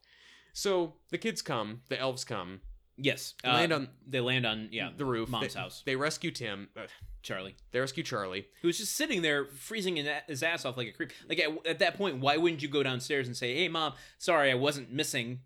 I'm just gonna stand up here, uh, uh on cradling my knees on the house in frostbiting." I lost my train Yeah. of thought there. Yeah, yeah, all good questions. So they fly off with Arthur. Arthur? Arthur, wrong movie. This is Christmas, but it's hot in here. they fly off with Charlie and they fly and they go to the police station. And this is why it's good that there's no black elves because they walk right into the police station up to the desk sergeant who is shoving donuts into his face Uh huh. and they go, "Hey, we're, you know, we're here to we're here to bust Santa out of jail. Who are you guys? We're your worst nightmare. Elves with attitude." And then they By the way, that is not my worst nightmare. No, no, no, no, no. There's so many wor- like bears, uh the ghost of Ted Bundy, Harpo Marx charging at me in the middle of the night, making the kooky face and holding a meat cleaver. uh the moon from from the earth to the moon. Trip Uh, to the moon. Trip to the Moon. From the Earth to the Moon is a miniseries. but the moon in that is also pretty scary. Because it's real. Uh, yes. Uh, so anyway, they they come around uh, the desk and they just start wrapping the the this cop up in uh, ribbons and tie him up and then stuff a donut into his mouth. And and then they go and they uh, they pick the lock uh, that holding the jail cell door that that uh, Tim is is held behind. They they pick that with tinsel and they bust him out. I'm just saying, if these elves were anything but all white, there's no way the cops would be willing to like, oh yeah, I guess I'm just gonna give you the benefit of the doubt. Oh no, I'm tied up. Like this this would be a bloodbath if Ludacris was one of these elves. uh, that is probably unfortunately true. Yes, I mean again, uh, elf lives matter. yeah, it- it- like just if you look at the incarceration rates, like white elves go to elf jail so much less than black elves who have committed the same crimes. yeah. We cut back to um, Laura's house, and this is where they're just kind of looking forlornly into the distance, like, "Oh, I wish I had Charlie back," as opposed to being out there on the streets it- looking for him. So they're looking forlornly into the pita bread that they're filling up with sprouts. It makes Yeah. no sense. A Christmas pita bread. Yeah, I guess you know when you don't have your kid at Christmas, it's all you want the antithesis of Christmas, which is sprouts. And as a vegetarian, even I'm like, that was a lot of sprouts. Yeah, it seems it's too much. Like you put nothing else in there. You need a you need a good ratio. It's the foam packing peanuts of food. Uh, but uh, at this point, Charlie bursts in with Tim. Yes, and and it's this. happy reunion between mother and son, and they see Tim there and are kind of like, "What are you doing?" And there's sirens in the distance. Tim starts to apologize for stealing Charlie uh, in the first place and says that he has to have a talk with him. Um, and this is where things just kind of start magically happening. Yeah, I mean, characters start just acquiescing to the conceit of the story for some reason. well, because the movie's almost over. That's how it works. All right. uh yeah no you know she, he says i can't you know he tells charlie no you should stay here with your mom and neil i can't be selfish we can't be together all the time they love you and they need to be with you too and laura's face just completely softens and she's like oh person who kidnapped my son for a month you acknowledge that that my son who i have the legal guardianship of should be with me oh my god he's such a sweet guy Now, I want to point out when Tim has this conversation with Charlie here about not being able to take him back, uh, you know, on the road with him. Uh, this is where I thought that the little Twilight Zone theory I had started to fall apart. But then I started thinking about it a little bit more, and it makes sense that the only way, like, if Charlie's father was saying this, he would absolutely, you know, impart another curse on him. yeah But because he has morphed and manifested Santa Claus, it's the only way that he can start to process all of the inner workings of this divorced family yeah and uh, that he needs to be able to spend time with both parents. Um, and so, because he's manifested Santa Claus, it's much more palatable to him. yeah Um, and I maybe that was his subconscious uh, uh, defense mechanism working all along, all through this movie. Is like once I make my dad Santa Claus, I'll be able to process this a little bit better. Yeah. I think that I think that makes sense. I haven't got I'm sorry, it's been a long No, podcast okay. and it's hot in here. Well, I haven't got much else. Tim actually says the line, "You help make me Santa," Yeah. Which oh, okay. I thought was interesting That, as well. Yeah, that, that actually that, that closes it off. I mean, it really is the the kid is kind of the centerpiece of all of this. He, this is a boy who hates his father so much that he wishes his father was Santa Claus. Yeah. Like I, I that takes a certain level of uh, psychosis, I think, to not go, oh, I, you know, I can appreciate Santa as a, a concept and an entity of and of itself. To go, no, I want my father to be Santa Claus, Yeah. and then manifest that. Yeah, I mean it's one thing. yeah, like truly very few kids actually want their parents to be Santa. That's that's the wild thing. So uh, at this point, I, I I felt like I missed something with this transition in Laura. Like all of a sudden, she looks at uh, Tim having this conversation with Charlie, and then just goes, "You are him." You are Santa. and at this point, one of the the best reactions in the movie, Judge Reinhold just kind of like puts his hands up to his temples and goes, "What? yeah. What is happening right now?" And for for a second it seems like Judge Reinhold is the only sane person, but like a minute later, yeah. then Judge Reinhold gets up close to him and looks at him and goes, "Santa?" he well see this is interesting because he like steps into like too close a proximity to the magic that charlie is creating Yeah. and like he starts to give way the the facade breaks a little he's like are you, are you really him and then as soon as he backs away and gets out of the the periphery of the magical circle Out of the uh, zone. he's like no no no this can't be right so he's constantly battling with like reality and and so then a second later, uh, uh, Bernard, Yeah. Bernard shows up. And he walks in holding the pita thing that he's eating, and and you know Neil looks at him and is like, "Oh my God, you see what happens? His his he's pulling us into his delusions. Look how detailed this is. Look how amazing it is." And he yanks the pita thing back from Bernard. Bernard Yeah. disappears, and he goes Sprouts like, go flying everywhere and and you know Neil's like, "What? What's going on?" And Laura just goes, "It's fine. I'll explain it later." And it's like, "What? How? What? Started believing this a second ago. What? You now you know everything?"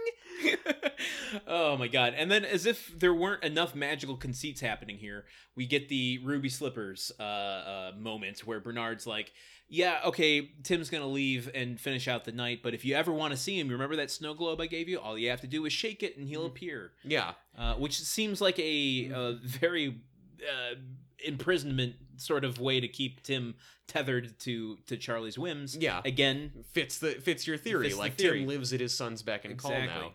just Uh, like all of the in the especially in the Joe Dante version in the movie where Yeah. it's like the the family that kid's family are like sequestered in that cartoon house Yeah, uh they they are tethered to him yeah. They can't leave. Yeah. Uh, so anyway, the cops all show up like at the end of National Lampoon's Christmas Vacation. SWAT teams charging around, Sniper barricades. rifles at the ready. I mean, it's yeah, it's full on. They've they've you know most likely got their tank rolling out at the at the time. Kids are lining up around the barricades. Uh, so uh, you know, but then mom and and Charlie come running out and say, no, no, no, everything's fine. You know, the SWAT team goes running into the house. She's like, no, my husband's already gone up the up the chimney. Uh, Neil Neil's down next to Neil hymns down next to Charlie and says, Charlie, I'm sorry. Uh, which this is something I really liked about this movie is that they didn't have it end with Neil being a huge asshole and Yeah. Laura leaving him and getting back with Tim Allen. It's like, no, no, she's moved on, and Neil's a good person. He just didn't believe the crazy things happening. But Right. Neil's a good person, and when he's confronted with the evidence, this is actually a real thing. He is nice to his kid. Yeah, absolutely. Uh, also, the, I don't know if this is as weird and jarring for you, and maybe you have an explanation as to why it exists, but um, from all of the onlookers, all of a sudden, elves just start popping up in the crowd. Yeah, Why? Why? because I guess they want to see they want to see what's they want to see if Santa gets capped and who the next Santa becomes. But where where do they come? What's their travel method? I don't know. Maybe they stole some jetpacks or something. I mean, look, Okay. Bernard, Bernard can just show up wherever he wants yeah, to. I, I mean, they're all manifested by Charlie. Is all I'm saying. yeah. Um, and so we get we get a very morbid, uh, nonchalant line by Charlie here, where uh, Charlie, I can't remember exactly what he says, but then Neil goes, "You know what? You're going to make a really good psychologist someday." Yeah. And then Charlie looks to the skies and goes, Someday I'm going to go into the family business.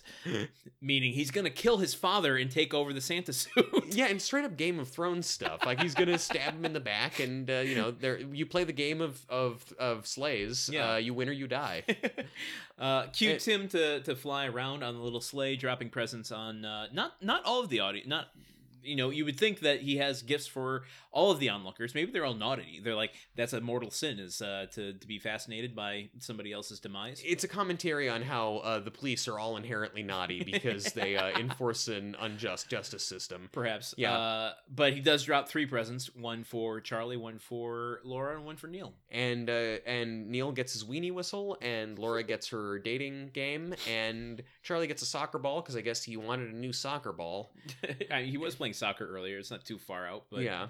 And uh, he does a couple laps over the whole crowd. The police make a point of not shooting him down, Yeah. which again shows a lot of restraint for the police in the Midwest. animated snowflakes start to fall. Um, and uh, what what a time? Okay. Oh, then Charlie pulls out the the snow globe. Well, we pull back from Tim flying away, pull back from the neighborhood, and then we pull back further and further until we pull out of the snow globe, and it's Charlie standing outside the house. I was so confused by this. I, I thought know. it was like at that Was moment I'm like, was it all a dream? yeah. Uh, I used to read a Word Up magazine. I used to read Santa magazine. uh, and I'm like, was this a time transition? Was this a fantasy transition? How much Is this a time has tool time transition? uh, and then it, you know he shakes it and he's like, "Oh shit, it didn't work." Ah shucks, and then he throws it down the drain and um, it uh, Pennywise picks it up. Um, but Tim Tim appears and apparently it's only been a ten minute transition. yeah. And that part, I was like, man, that crowd dispersed and all the barricades went away and all the cop cars left. Yeah. really quickly. If that's only ten minutes. And it just undercuts everything. Like we, the movie could have ended with us panning away or like pulling back from all of it, but no, he has to shake the thing.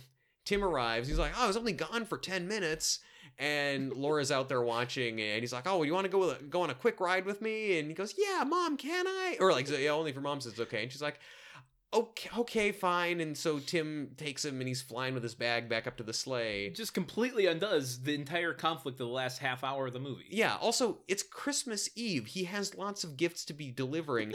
and so then Laura's like, don't fly over any oceans. Tim? Tim well, Scott. I his name. Scott? Scott? Santa! And they're flying they're flying off over the city together. And so it's like it's and it undoes everything. It's like, yeah, he's back to being an asshole and taking Yeah. his son with him all the time. I don't know why they added this weird little stinger that 10 minutes after everything happened, we had to show this extra thing. Yeah, uh, and as they fly off, uh, we you know see the the cityscape and all that stuff, uh, which brings me to a point I meant to mention earlier. There is another city, a cityscape shot where we see the moon, and you know this being a Disney movie, there's a hidden Mickey. The hidden Mickey is in the moon, Yeah. um, and uh, cue roll credits, uh, cheesy music plays, Yeah. and uh, we go get a burrito. Yes, we did. um, so uh, to conclude this this long episode, uh, and this being your first time, you know, we we pointed out a lot of plot holes and weird things. Uh, hopefully, you know, in the same kind of lovingly manner that uh, Mystery Science Theater does. Yeah. You know, I think that's kind of like I don't, I certainly don't hate this movie. I don't hate this movie either. but what I- was yeah? What was your first viewing take off this? You know, um, I thought it was. I thought it was sweet. Mhm. I, I, I really like. Honestly, the fact that the fact that they ha- treat Neil's character so well, and that they don't have Yeah. it just be like, oh yeah, like this person was wrong to ever leave Tim, and all Yeah. that, like that. That I really liked, and uh, y- you know, I, I like that he ultimately, like, so much of it is undercut by those last like two minutes of movie after after the whole thing ends. I think that can be said of a lot of '90s movies, though. True. I, I don't know. So I yeah, overall I liked it. I think it's better than probably a lot of Christmas movies. Certainly Yeah. a lot better than Christmas Vacation. Would you put this on? Um, you know, if you're looking for a Christmas movie sometime. If this was on during Christmas, would you turn it off? I wouldn't. Ne- well, I don't know. And there's nothing else on. Like Sure, every yeah. channel is showing. You this. lost your uh, Apple TV remote and you can't Oh. find anything else. too soon, dude. Uh, you're- so so if this is on at Christmas, I couldn't I couldn't get anything else, and and all seven of my Blu-rays of the Hudsucker Proxy had been lost or destroyed. in well, this some is fashion. Christmas, not New Year's Eve. I know, but but I would just wa- I would just watch it, be like, yeah, you know, New Year's Eve is coming up. There's a Christmas party in one scene in the Hudsucker Proxy. Uh, no, I mean, I, I would I would watch this like. I would probably do it. I would probably roast a bowl or have something have something to drink with it, or like have friends over. Like I'd put it on in the background at a Christmas party. Mm-hmm. Yeah. I would be, and I would have my friends be quiet at certain scenes that are ridiculous. Yeah. Like I don't, yeah, no, I would, I wouldn't not watch. Like I'm eager to watch the next two and see where Oh, the, where Okay. the saga goes. That's yeah. another big uh big question is like Yeah. would you continue watching because I know Martin Short shows up I think as Jack Frost maybe Oh, I think I remember that from the trailers. yeah, Yeah, I think that's the third film Yeah. uh, and that's where it gets very like uh super family friendly so um you're getting less of the adult humor I believe and more cartoony stuff great. so Good. that's I if memory serves me there's a moment in one of the the later films and this is just going off of the trailers where Uh, uh, a, a, ro- a rose such a clatter. Instead of the actual facial hair, I think it's more like you remember the Duracell people uh commercials that they had where it's like kind of plasticky skin. Uh, he has like a plastic beard and hair instead. It's Ooh. a little disconcerting. Oh, so uh, who knows what's in store for those movies? Um, maybe we'll cover them, maybe not. We want to hear from you guys. How did you feel about this episode? Hopefully, um, those of you who are big into Christmas and uh, this movie you didn't uh, didn't mind us kind of picking it apart a little bit. for two hours and fifteen minutes at this point. Yeah, yeah. I mean, we, we do it out of joy. We wouldn't have done it if it was completely unwatchable and not Yeah. anything enjoyable. So yeah. It was an enjoyable experience. yeah, so uh, you can hit us up and let us know how you feel about this episode. Um, I guess this goes into uh, one of our normal outros, huh? Yeah. Okay. Well, if you enjoyed today's show and you want to help us create even better content like this episode that you just listened to, or our uh, April Fool's episode of the Muppet Babies, uh, consider becoming an official Grunthead or neighbor on our Patreon. Which- what do they get if they do that? Well, if you if you support us on Patreon, you get access to all kinds of great things. But the first and best thing you get access to is our supplemental podcast, Gruntwork Nights, a podcast about everything but the TV series Home Improvement. It's just all nonstop tangents about basically whatever we're thinking about that day. Well, we we uh, focus them on a specific subject and then kind of pontificate off of that one Yeah. topic. Uh, you also get some other rewards like a personalized thank you video at the five dollar tier. Uh, you can suggest topics. You can uh, do all kinds of stuff. So you can find all that information at patreon.com slash gruntworkpod. Yeah. Uh, if you want to help others find this show, consider leaving us a rating review on iTunes or wherever you listen to your podcasts. And when they do that, Truman, tell them what they get. They get an Oscar Mayer weenie whistle. Ooh, Yeah. that's nice. Yeah. And no one will judge you for having it. I will judge myself for not having one because uh, I will be jealous. Uh, hey, hey, Ryan, hold your horses here, man.